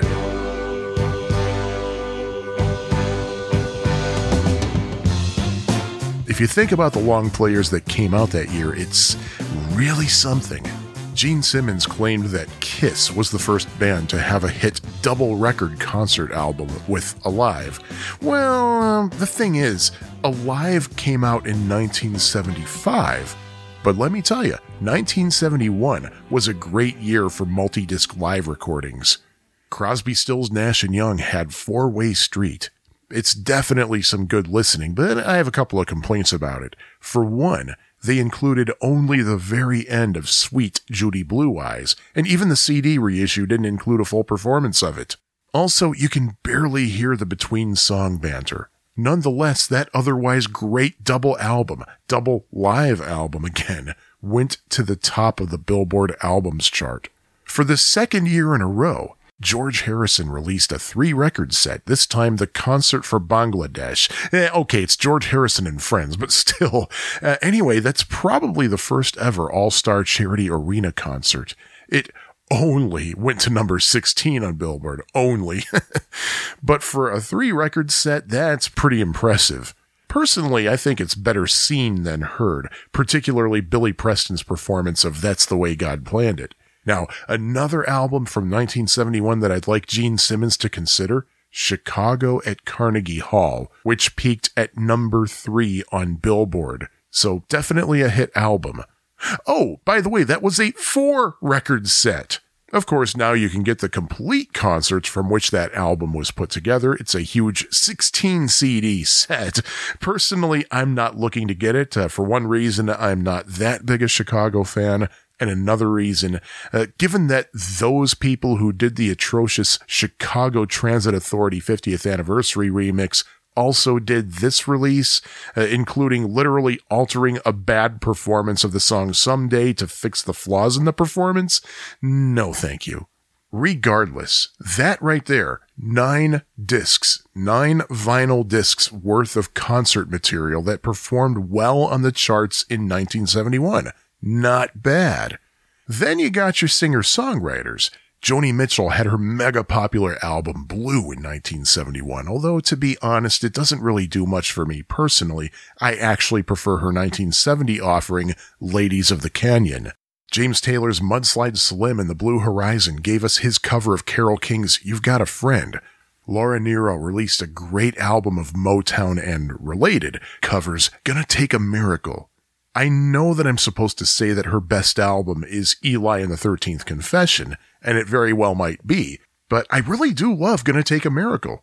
I only recently started listening to the late Laura Nyro, and man, her voice, oh, I've told people this before. She could sing my death certificate, and I would love it. But Gonna Take a Miracle gets especially poignant with the song Desiree, which, when taken at face value, would have homosexual implications. Nyro indeed was a closeted bisexual. I still need to give more attention to Eli in the 13th Confession, but I do love Gonna Take a Miracle. Stevie Wonder released his last album before his so called Classic Five, uh, that album being Where I'm Coming From. While it didn't have the amazing sound of his next five albums, there were definitely some signposts of what was yet to come, production wise and performance wise. Where I'm Coming From gave us the hit If You Really Love Me, and Never Dreamed You'd Leave in Summer, the latter of which Stevie performed at Michael Jackson's memorial service at the Staples Center. Billy Preston's A&M Records debut, I Wrote a Simple Song, is worth the price of admission just for Out of Space and Without a Song. Paul McCartney released his second post-Beatles project, Ram, credited to him and his wife Linda. Personally, I think this is easily his best post Beatles album. Such a great collection from start to finish that could easily have been ruined had he included the much too long Another Day, but thankfully Macca did the right thing, kept it off the album, just relegated it to a single. And personally, I think it's sad that that was his debut single, but anyway, regardless, get yourself a copy of Ram, crank up the volume, especially on the opening and closing tracks on side one. Too Many People, reportedly a dig at John Lennon, and Smile Away. Oh, great rockers. Sin- I almost said Sinatra. This is definitely not Sinatra, but Santana's third album, titled appropriately enough Santana 3, was released in September of 1971 and topped the Billboard 200. I still prefer Abraxas, but I have to acknowledge the success of its follow up. Then you have The Doors. Of course, everybody knows about the death of Jim Morrison, and shut up, yes, he did die in 1971. He did not fake his death. He was such an attention slut that he never would have lasted long in hiding. And on top of that, he was in such terrible shape that even if he did fake his death and went into hiding, he likely wouldn't have survived. Regardless, the Doors released their last album with Jim Morrison in 1971, LA Woman, and what a great album it was heavily blues influenced and loaded with fantastic tracks that's only ruined by Love Her Madly. Yep, I said it, ruined. Love Her Madly is a boring, terrible song. Ugh. You want a good song from the LA Woman album? There are plenty to pick from. The title track, Been Down So Long, Riders on the Storm, Cars Hiss By My Window, and much to my delight, a 50th anniversary 3 CD plus remastered vinyl LA Woman set is now available and in my collection. I know I'm leaving out a lot, for example, Straight Up by Badfinger, but I don't want a podcast episode to be too freaking long. But there were so many landmark albums released in 1971, but that doesn't necessarily mean they're all good or even well known. So I came up with a trio of top three lists. The top three most overrated albums of 1971, the top three most underrated albums of 1971, and the top three best albums of 1971. And that's according to the only authority I trust in this regard, me. First, let's start with what I think are the most overrated albums of 1971. Those who either know me personally or have listened to this podcast regularly would probably be shocked with the number three entry on my list. But I have to say, Surf's Up by the Beach Boys. Yes, the album does fall within my favorite time period of Beach Boys releases, that being 1965 through 1973. But I really think Surf's Up gets more praise than it deserves. It does have two of Brian Wilson's greatest songs ever, the beautiful and tragically emotional Till I Die and the ever brilliant Surf's Up, resurrected from the aborted Smile album of 1967. In fact, if I had to choose one and only one song that is my very favorite Beach Boys song, it would likely be Surf's Up. But one favorite song does not a great album make. For one thing, the Surf's Up album is very dated. Despite its important message, the song Don't Go Near the Water sounds like a song by Bread. Ugh. The electric piano in Carl Wilson's Long Promised Road instantly transports you back to the early 70s, and I don't mean that in a good way. In fact, I really don't like Long Promised Road at all, at least as it appears on the album. I know, I know, that's sacrilege, but honestly, I just find the production boring. And I hate that horn sound during the instrumental break. It sounds like an elephant hyperventilating or something. And I especially hate how fans essentially turned this song into Carl Wilson's equivalent to Imagine, or perhaps the Carl Wilson Cancer Anthem. Bruce Johnston's Disney Girls 1957, while very charming, is extremely dated, although I would not be surprised if it were the inspiration for Paul Simon to record Still Crazy after all these years. And don't even get me started on A Day in the Life of a Tree, the only song Brian Wilson wrote specifically for this album. I have no problem with manager Jack Rieley's lead vocal. It's fine as far as I'm concerned. I just I don't I don't like the sappy lyrics. Uh, pun may or may not have been intended, by the way. And I don't like the backing track. There was never once in the past 30 years that I've been intimately familiar with the Surf's Up album that I was able to sit through the song in its entirety without wincing in pain. I have a love-hate relationship with Student Demonstration Time, Mike Love's reworking of Leiber and Stoller's Riot in Cell Block number 9. It's a good rocking track for sure, and the live version on the recently released Feel Flow's archival set is definitely a killer performance, but sometimes the lyrics just make me roll my eyes. America was stunned on May 4th, 1970, when Riley turned a riot up at State University. They said the students scared the guard, though the troops were battle dressed. Four martyrs earned the new degree, the Bachelor of Bullets. I used to like Al Jardine's Looking at Tomorrow, a welfare song, quite a lot, in fact. But when I sadly recently found out that it's just the Kingston Trio's The Wanderer with new lyrics, with no credit given whatsoever to the original composers, I lost a lot of respect for the song. And one major, huge problem with the album, it does not have a single Dennis Wilson song on it. Dennis had been writing and recording like a madman for a couple of years at the time, and as anybody who's heard the aforementioned Feel Flows set can tell you, most, if not all, of it was nothing short of stunningly brilliant. Two of his songs, Wouldn't It Be Nice to Live Again and I think Fourth of July, were supposed to be on the album, but after some internal squabbling, Dennis pulled the tracks from the release. The Surf's Up album does have its moments, though. Besides the two great Brian Wilson tracks I mentioned, there's Take a Load Off Your Feet, a collaboration between Wilson and Al Jardine. Many fans actually hate that song, but personally I love it, simply because it's such a goofy recording. It's a fun listen. If you don't take it seriously, it's really enjoyable. And the side 2 opener, Carl Wilson's Feel Flows, is nothing short of brilliant, although it does have a very dated flute solo in it.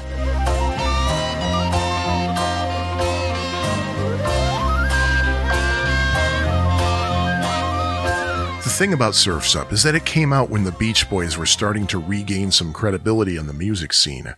After releasing about three years worth of albums that their American fans didn't care much for, the Grateful Dead invited the guys to join them on stage at the Fillmore East. When word got out that the Beach Boys were jamming with the Dead, suddenly they were cool again.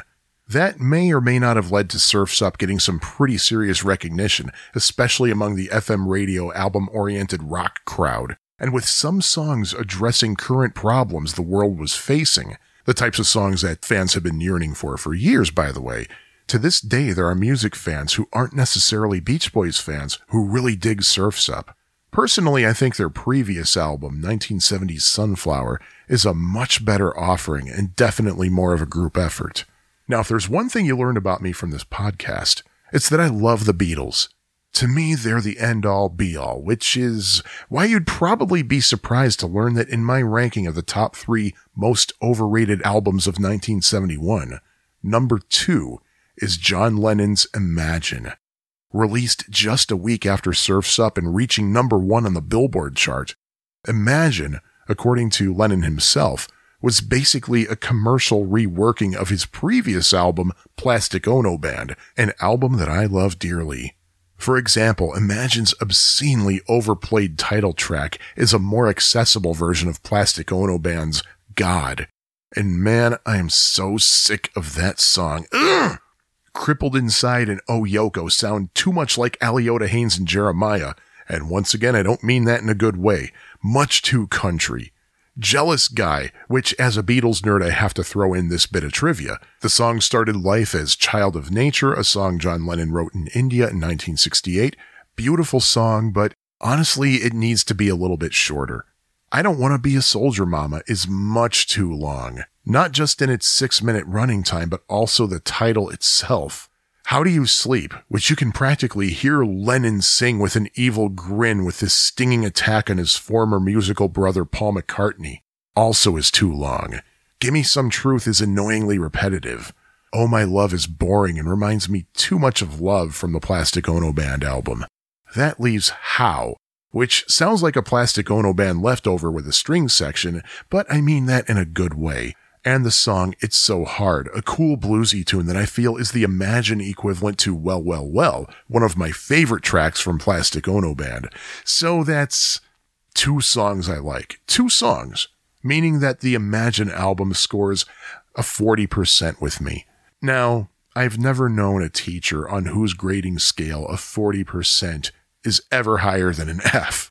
So if it's so rated, why was Imagine such a huge hit? I have two answers for that. First, it was supported by a strong single. The song Imagine peaked at number three on Billboard, number two on Cashbox, and number one on Record World. Second, and probably even more so, are reasons for the album's success. The Beatles' breakup was announced not even a year and a half earlier.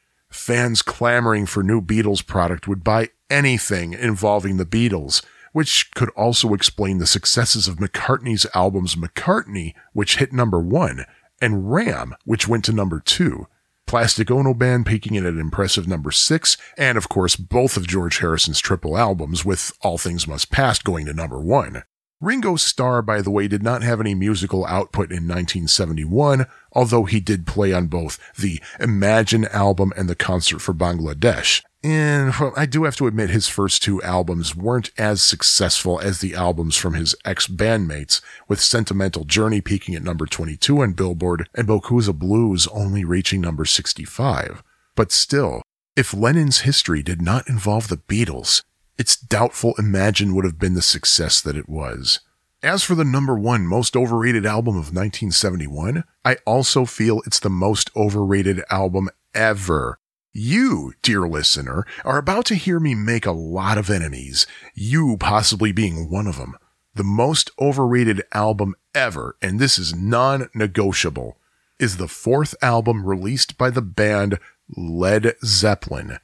Notice I didn't say Led Zeppelin 4 because, well, there's no such album. Folks, it is not titled Led Zeppelin 4. It has no title, which is a problem right there because Led Zeppelin's first album was also untitled.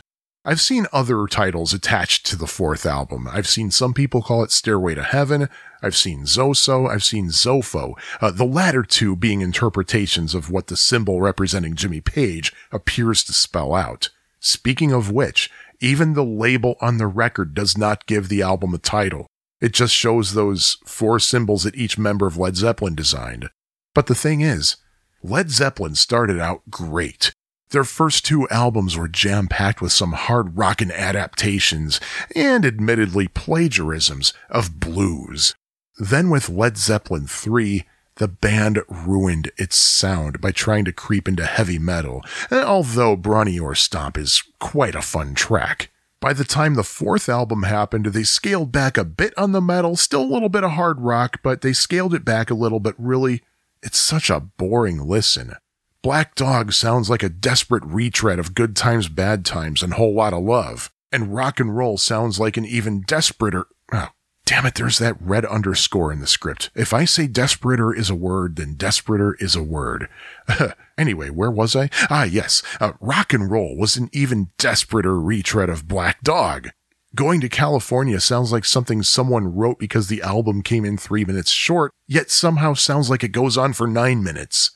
Now, Led Zeppelin emits some kind of vibe that makes classic rock radio hosts not want to ever announce the titles of some of their songs, and two of those songs appear on this album When the Levee Breaks and Misty Mountain Hop. I was very familiar with both of these songs, and both of the titles, long before I ever connected the songs to their titles, that is, I long knew Misty Mountain Hop before I knew that the name of the song was Misty Mountain Hop, and I knew that title long before I ever knew that the song I was listening to was Misty Mountain Hop, because radio DJs never identified them for some reason. So these songs leave a bad taste in my mouth simply for that strange tendency of jocks to not announce the songs. Unfair? Maybe, but I'm the authority on overrated 1971 albums, so my rules. K, K and Stairway to Heaven. Ah, yes, the ubiquitous rock anthem that every teenage boy tries to learn to play on guitar in high school. Admittedly, I was one of them. I learned everything but the guitar solo. Still don't know how to play it. Walk into a busy musical instrument store, and I can almost promise you that you will hear someone testing a guitar by playing at the very least the intro of Stairway. If not Stairway, then Day Tripper by the Beatles or One by Metallica. Now, I apologize, but I have to go off on a bit of a Wayne's World tangent. There's a famous scene in that movie when Wayne is trying out a Stratocaster looking guitar in a music store. Might be an actual Stratocaster, actually, and I don't 100% remember. But he starts playing what's obviously the beginning of Stairway to Heaven, and a store worker immediately stops Wayne and points to a sign saying no stairway to heaven. Now, the common explanation for that is that Led Zeppelin is supposedly very lawsuit happy and the store doesn't want to be sued. But I more firmly believe, as I believed when I saw the movie for the first time on Valentine's Day 1992, that it's a joke based on how you will hear someone play that at every music store on the face of the earth, and people who work at those stores are so sick of hearing it. What really makes me shake my head is that in most home video releases and television airings of the movie, the four notes that Wayne played were replaced by totally different notes. Uh, wait a minute. The first four notes of the Stairway to Heaven intro, an intro that was likely plagiarized from Taurus by the group's former opening act Spirit, are A, C, E, and the next higher A. In other words, a broken A minor chord. Last I checked, neither Led Zeppelin nor anybody else in the universe owns the rights to playing those four notes in succession. If they did, then anybody who has ever played a barred A minor chord on a guitar one note at a time would be in legal jeopardy. But this just makes me think. There's gotta be a reason that that one broken chord in the movie Wayne's World had to be replaced because someone was afraid that Led Zeppelin's legal team would sue. I have a word for people who are that petty that they would sue over that, but I don't use that kind of language in my podcast. And if I do, I'd bleep it. But man, I have too much editing to do as it is. You know what? While we're at it, let me play a broken A minor chord for you. Oh, while we're at it, let's see if Ray Charles's estate sues me over playing these three commonly placed notes in an E7 chord in succession. Oh, and Jobete Music, are you listening? Here, do you have a problem with me playing a pentatonic scale in C? anyway, um, sorry about that, friends. Uh, getting back to Stairway, also that it's an A minor, that alone is a turnoff for me. That's just the way my ears function. They get very bored with songs that are in A minor. That's why I also hate Things We Said Today by the Beatles and Love Her Madly by the Doors. Having said that, though, I did hear a live version of Stairway to Heaven on Sirius XM. I think it was the classic vinyl channel very recently. I listened to the whole thing, and for the first time in over 20 years, I listened to Stairway and I didn't hate it. So, I don't know, maybe there's hope. But still, Led Zeppelin's fourth album, most overrated album ever. I will say this though, for what it's worth, it does sound good on vinyl. So to sum it all up, the top three most overrated albums of 1971, starting with the third most overrated album, Surf's Up by the Beach Boys, Imagine by John Lennon, and Led Zeppelin's fourth album. And if I'm going to talk about the most overrated albums, I should also rank the most underrated albums, right? Of course I should. Sadly, few people know that the Doors did release another album in 1971, Other Voices. I discussed this and the second post Morrison Doors album, Full Circle, in chapter 10 of this podcast. But seriously, other Voices is a strong album. Ships with Sails, uh, with, by the way, is spelled W slash. the third track on side one, I love that song. Ships with Sails clocks in at over seven and a half minutes, and it's actually one of my all time favorite songs by The Doors. And because I don't want to spend too much time on an album I already talked about at length in a previous episode, I want to move on to what I feel is the second most underrated album of 1971. Now, some might question whether the album is truly underrated. The more I keep my ears open, the more I hear people talk about it. And this long player reached a respectable number 13 on Billboard's top LPs chart and number 9 on Cashbox and Record World. But the thing is, I never heard of it until the last couple of years. The album, If I Could Only Remember My Name by David Crosby.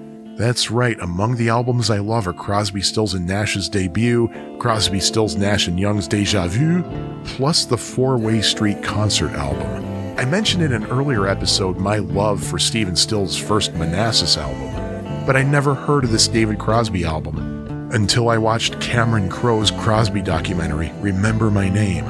Out of curiosity, I checked out a copy from the public library and I listened to it. What I heard blew my mind. The opening track, Music is Love, serves as a fantastic album intro that's nothing but hook. Now, you know how sometimes there's a single song that justifies the purchase of an entire album? For me, Cowboy Movie justifies the purchase of If I Could Only Remember My Name. At 8 minutes, that song is just too short for its own groove. Truth is, though, there isn't a single dud on the whole album. It's just really good stuff from start to finish. When Crosby recorded the album in 1970, he was in some pretty serious mourning over the sudden loss of his girlfriend Christine Hinton the year before, and a lot of the music shows, particularly with the album's closer, the haunting, wordless a cappella track I'd Swear There Was Somebody Here, which he wrote with Christine Hinton as the inspiration. I was listening to my vinyl copy recently when Lisa was out. She came back home when this track was playing, she asked what album I was listening to, and I told her it was Crosby's. She listened to this track for a few seconds and, stunned, simply said, Whoa. For me, though, the whoa moment on the album is What Are Their Names, which opens side 2.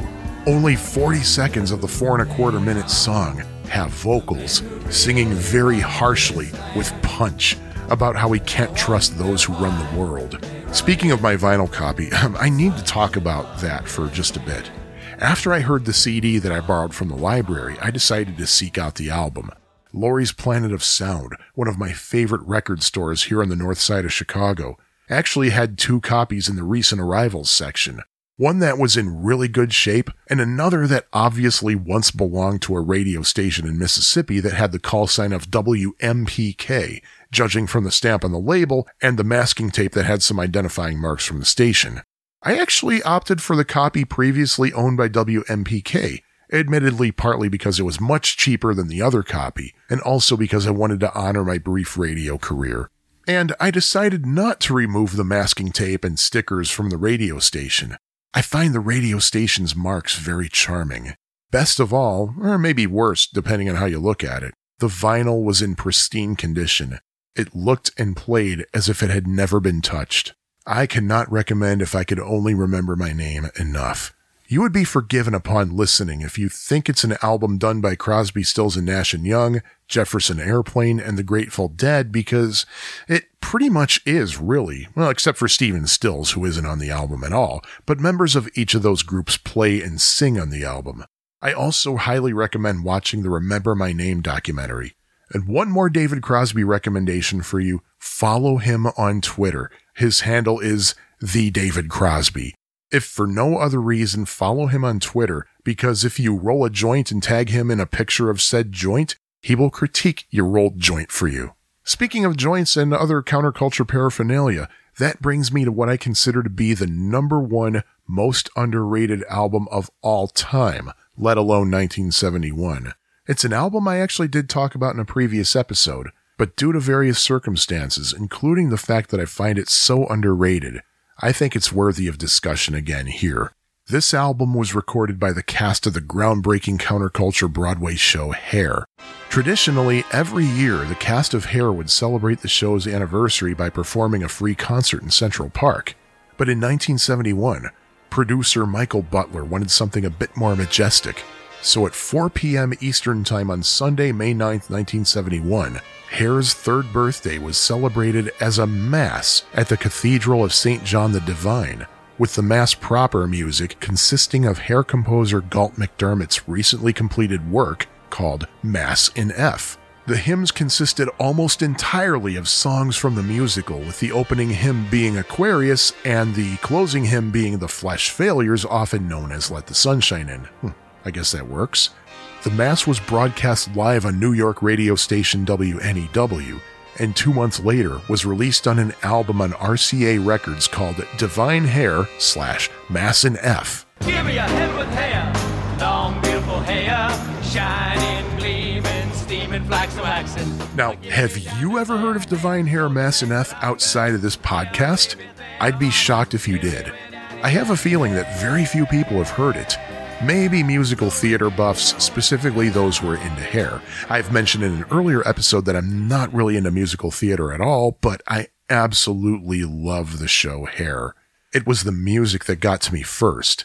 And then when I eventually saw a production, the story, and yes, there is one, just did me in.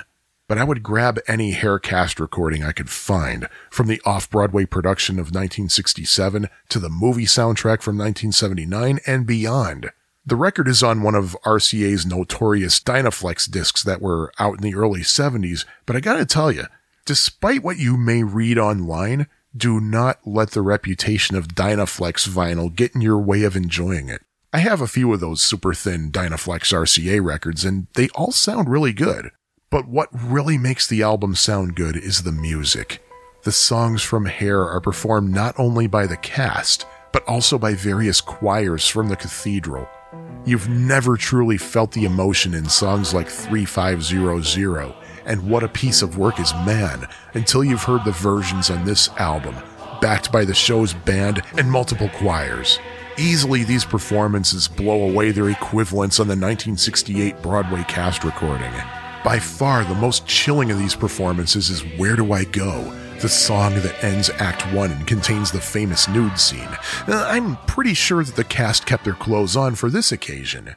If you've heard Appendix 3 of this podcast, which was released after Chapter 36, but before this episode, you heard Where Do I Go from Divine Hair Mass in F if you let the episode play all the way through. The song is sung on stage by Claude Bukowski. Claude is the show's main character, and he spends the entire show struggling over whether to allow himself to be inducted into the army after receiving his draft card, or go through any number of schemes to avoid the draft. The song Where Do I Go is Claude dealing with that struggle, and in the show he sings the song after he pulls his draft card away from a fire when deciding at the last minute not to burn it.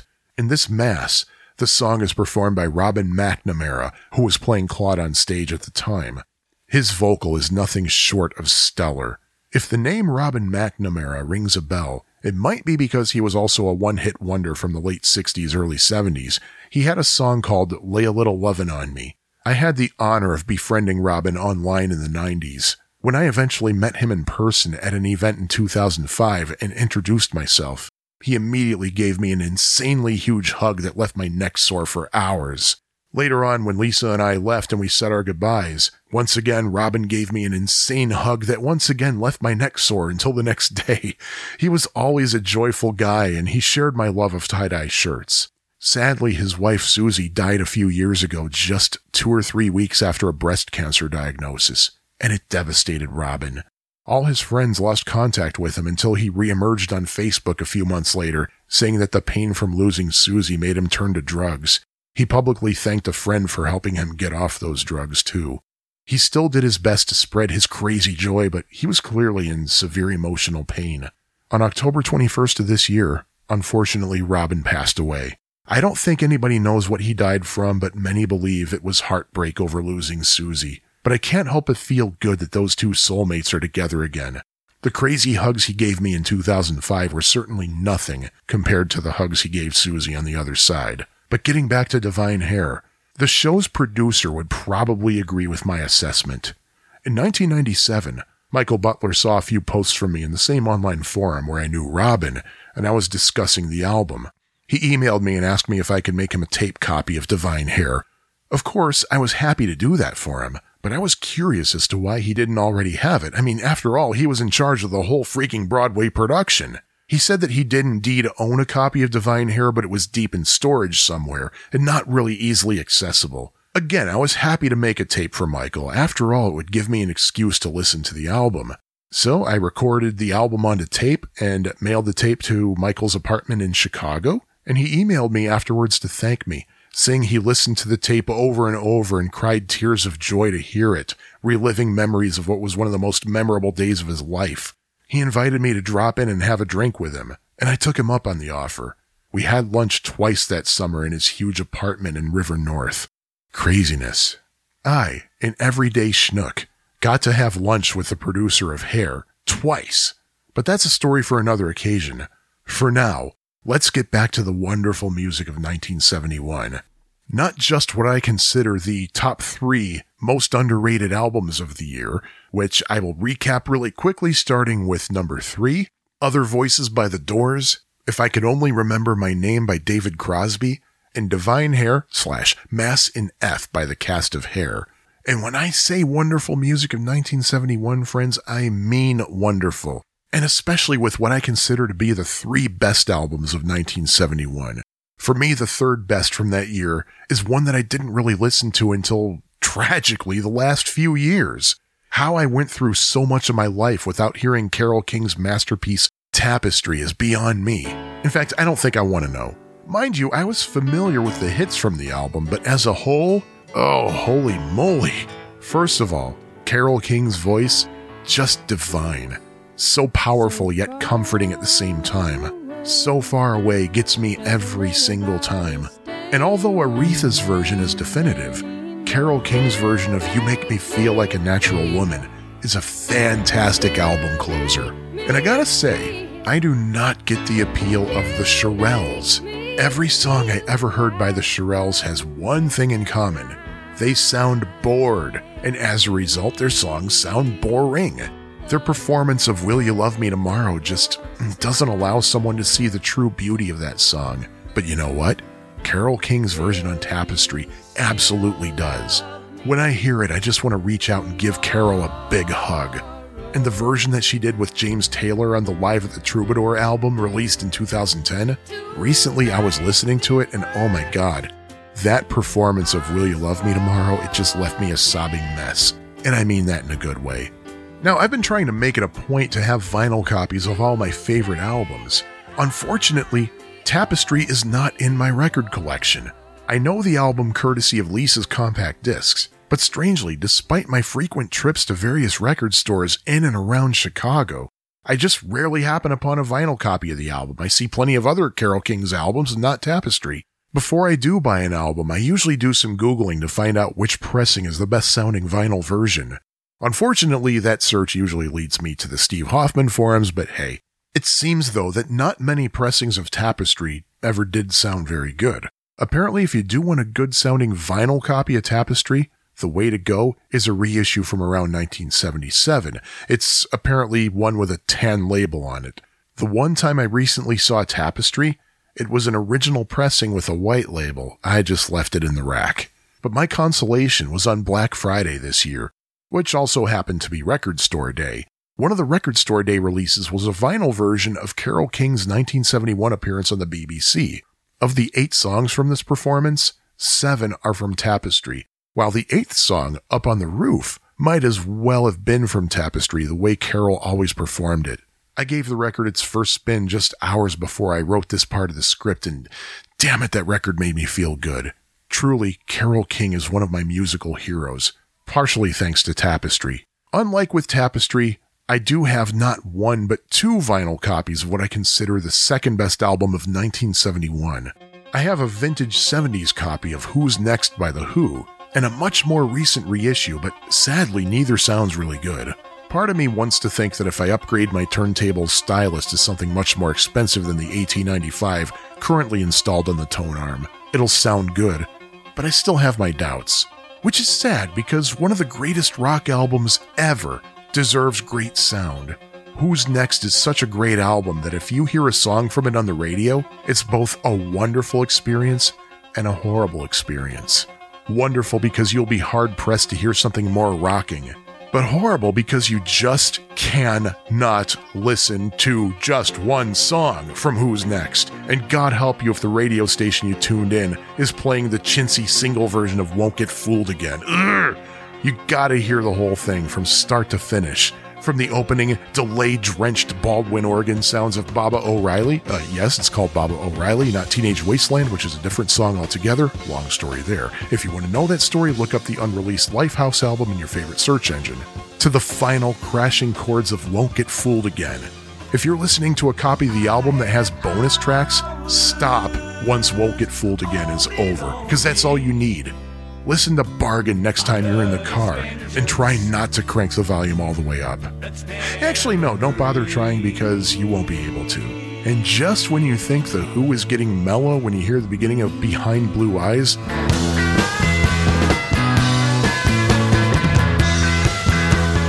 Psych! The band rocks out.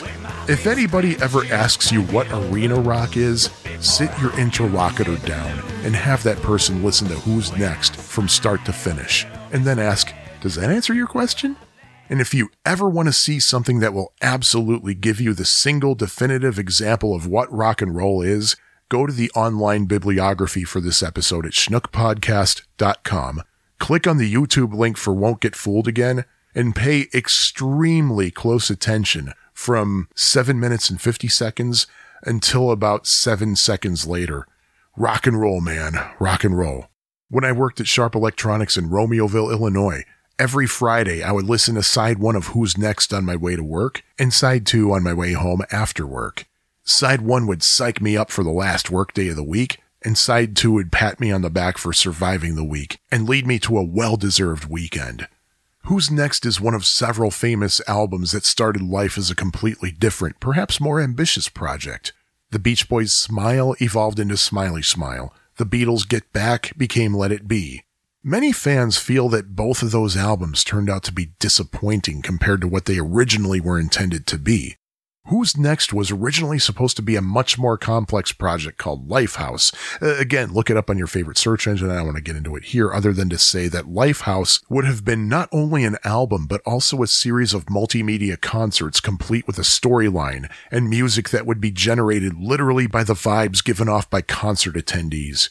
When Pete Townshend had to face reality and just accept that the whole project would have been impossible to pull off back then, the album was significantly trimmed down, the storyline was thrown out, and the world ended up with Who's Next?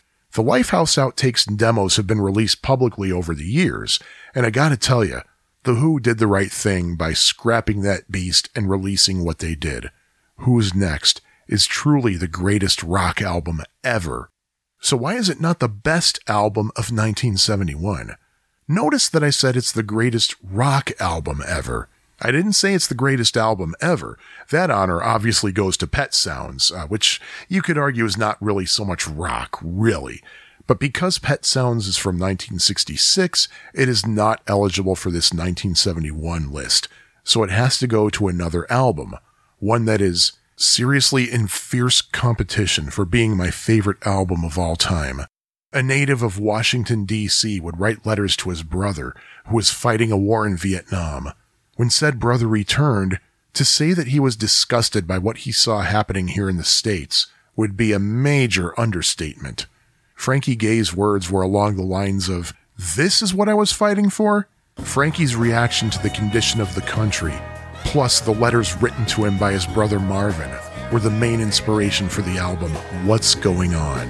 Mother, mother, there's too many of you crying.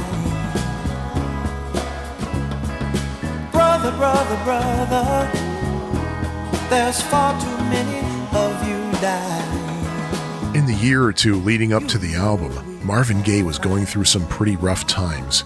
Tammy Terrell, one of his best friends and frequent singing partner, had recently died from brain cancer. Marvin fell into a deep depression that led to drug addiction. He abandoned the music world. And you want to know how badly Marvin was affected by Tammy's death? He actually tried to join the Detroit Lions. Good God, talk about hitting rock bottom. Meanwhile, Obie Benson from the Four Tops was writing a protest song after he witnessed police brutality while on tour. Motown staff songwriter Al Cleveland helped flesh the song out. The two of them demoed the song for Marvin Gaye and wanted his input. Marvin said this song would probably be a really good fit for the originals, uh, the originals being one of their label mates at Motown. Obie, however, he had other thoughts. He thought Marvin should record it. So Marvin took the song and he made a few changes inspired by the 1965 Watts riots and his brother Frankie's reaction to the state of the country, and he titled the song What's Going On. So Marvin Gaye offered the song to Berry Gordy along with an idea for a whole album of songs that address social issues. Gordy told Gaye, Nope, don't want Motown to get involved in political and social commentary. Furthermore, he said that What's Going On was the worst song he ever heard. After some back and forth, Berry Gordy relented and agreed to release What's Going On as a single, under the stipulation that if it was a hit, he would agree to let Marvin do the album that he wanted to do. So how did the song do? Funny you should ask. It went to number one on Billboard's R&B and Soul chart, number one on Cashbox's Top 100, and number two on Billboard's Hot 100 under no possible measure could you deny that the song What's Going On indeed was a hit. So Marvin got to do the album. And that album consisted of nine songs arranged in a two part song cycle. Following the title track, there was What's Happening, Brother, a song undoubtedly taken from the back and forth between Marvin and Frankie. Flying High in the Friendly Sky dealt with heroin abuse. Save the Children had the same message as the song What's Going On, but with the reminder that we're trying to shape a better future for the next generation, while the short uptempo God is Love, the title track's B side, reminds the listener where to turn in rough times. Side 1 closes with the hit song Mercy, Mercy Me, a lament about the shape the environment is in, ending with some truly haunting and melancholic mellotron notes that give the listener something to think about while flipping the record over.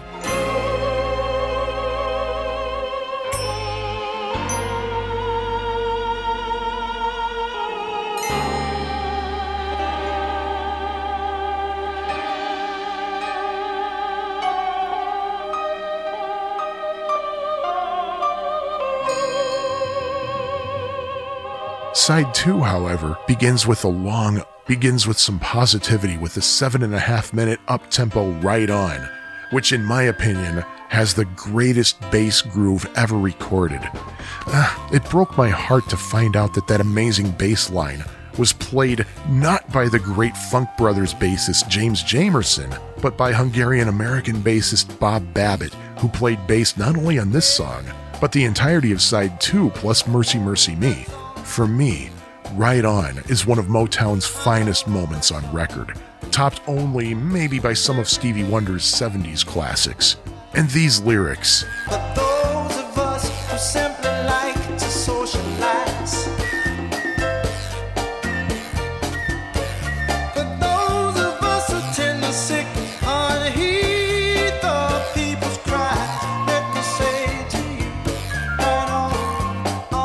those of us who simply like to socialize, for those of us who tend the sick and heed the people's cries, let me say to you, right on.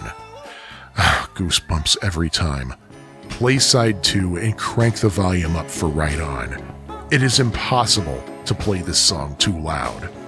Now, all I have to say about the next track, Wholy Holy, that's W H O L L Y H O L Y, other than it's kind of a calm down from Right On, is that when CNN, I think it was CNN at least, when they recently aired a documentary on the What's Going On album, there were several talking head commentators who pointed out that suddenly the album turns to God. Um, people, did you not hear God is Love on side one? And why did this documentary totally skip over right on? Arrgh. But anyway, Marvin ends the album with Inner City Blues, Makes Me Want to Holler, full of lyrics that I'm sure everybody listening to this podcast can relate to. Increasing crime, money not lasting, rogue cops, the war, you name it, it's there. Then the album fades with the percussive beat that tied the entire song cycle together, making you wonder if what Marvin was lamenting would ever get better. I can't help but wonder what he'd think now, half a century later. And because I am who I am, I have to talk about the alternate mix. When the What's Going On album was first mixed in Detroit, Berry Gordy was concerned that it didn't have hit potential. So a new mix was prepared in Hollywood, and that's the mix that was released on May 21st, 1971, and went to number one on the Billboard Top Soul Albums chart and number six on the Billboard Pop Albums chart. In June of 1984, the album found itself charting again, this time at number 154, undoubtedly sparked by Marvin's recent death. The Detroit mix, by the way, is available on expanded reissues of the album, but meh. I think Berry Gordy did the right thing by nixing it. The Hollywood remix is much better. But it's still worth listening to the original mix just to hear vocals that were later mixed down and to hear some alternate edits. I'm happy to say that this is one of my favorite albums that I also have on vinyl. I called one of my go-to stores, Laurie's Planet of Sound, during the pandemic shutdown last year and asked if they had a copy of it. Well, Laurie's did not have a copy, but they special ordered one for me. And it sounds so good, especially right on. If you haven't heard this breathtaking album, you're doing your ears, soul, and heart a tragic disservice. So, the three greatest albums of 1971, from third to first Tapestry by Carole King, Who's Next by The Who, and What's Going On by Marvin Gaye. In a year that had no shortage of great albums for music fans, just these three alone gave the music world some hope that there would still be some great music to look forward to in the future. And disco was only a few years away.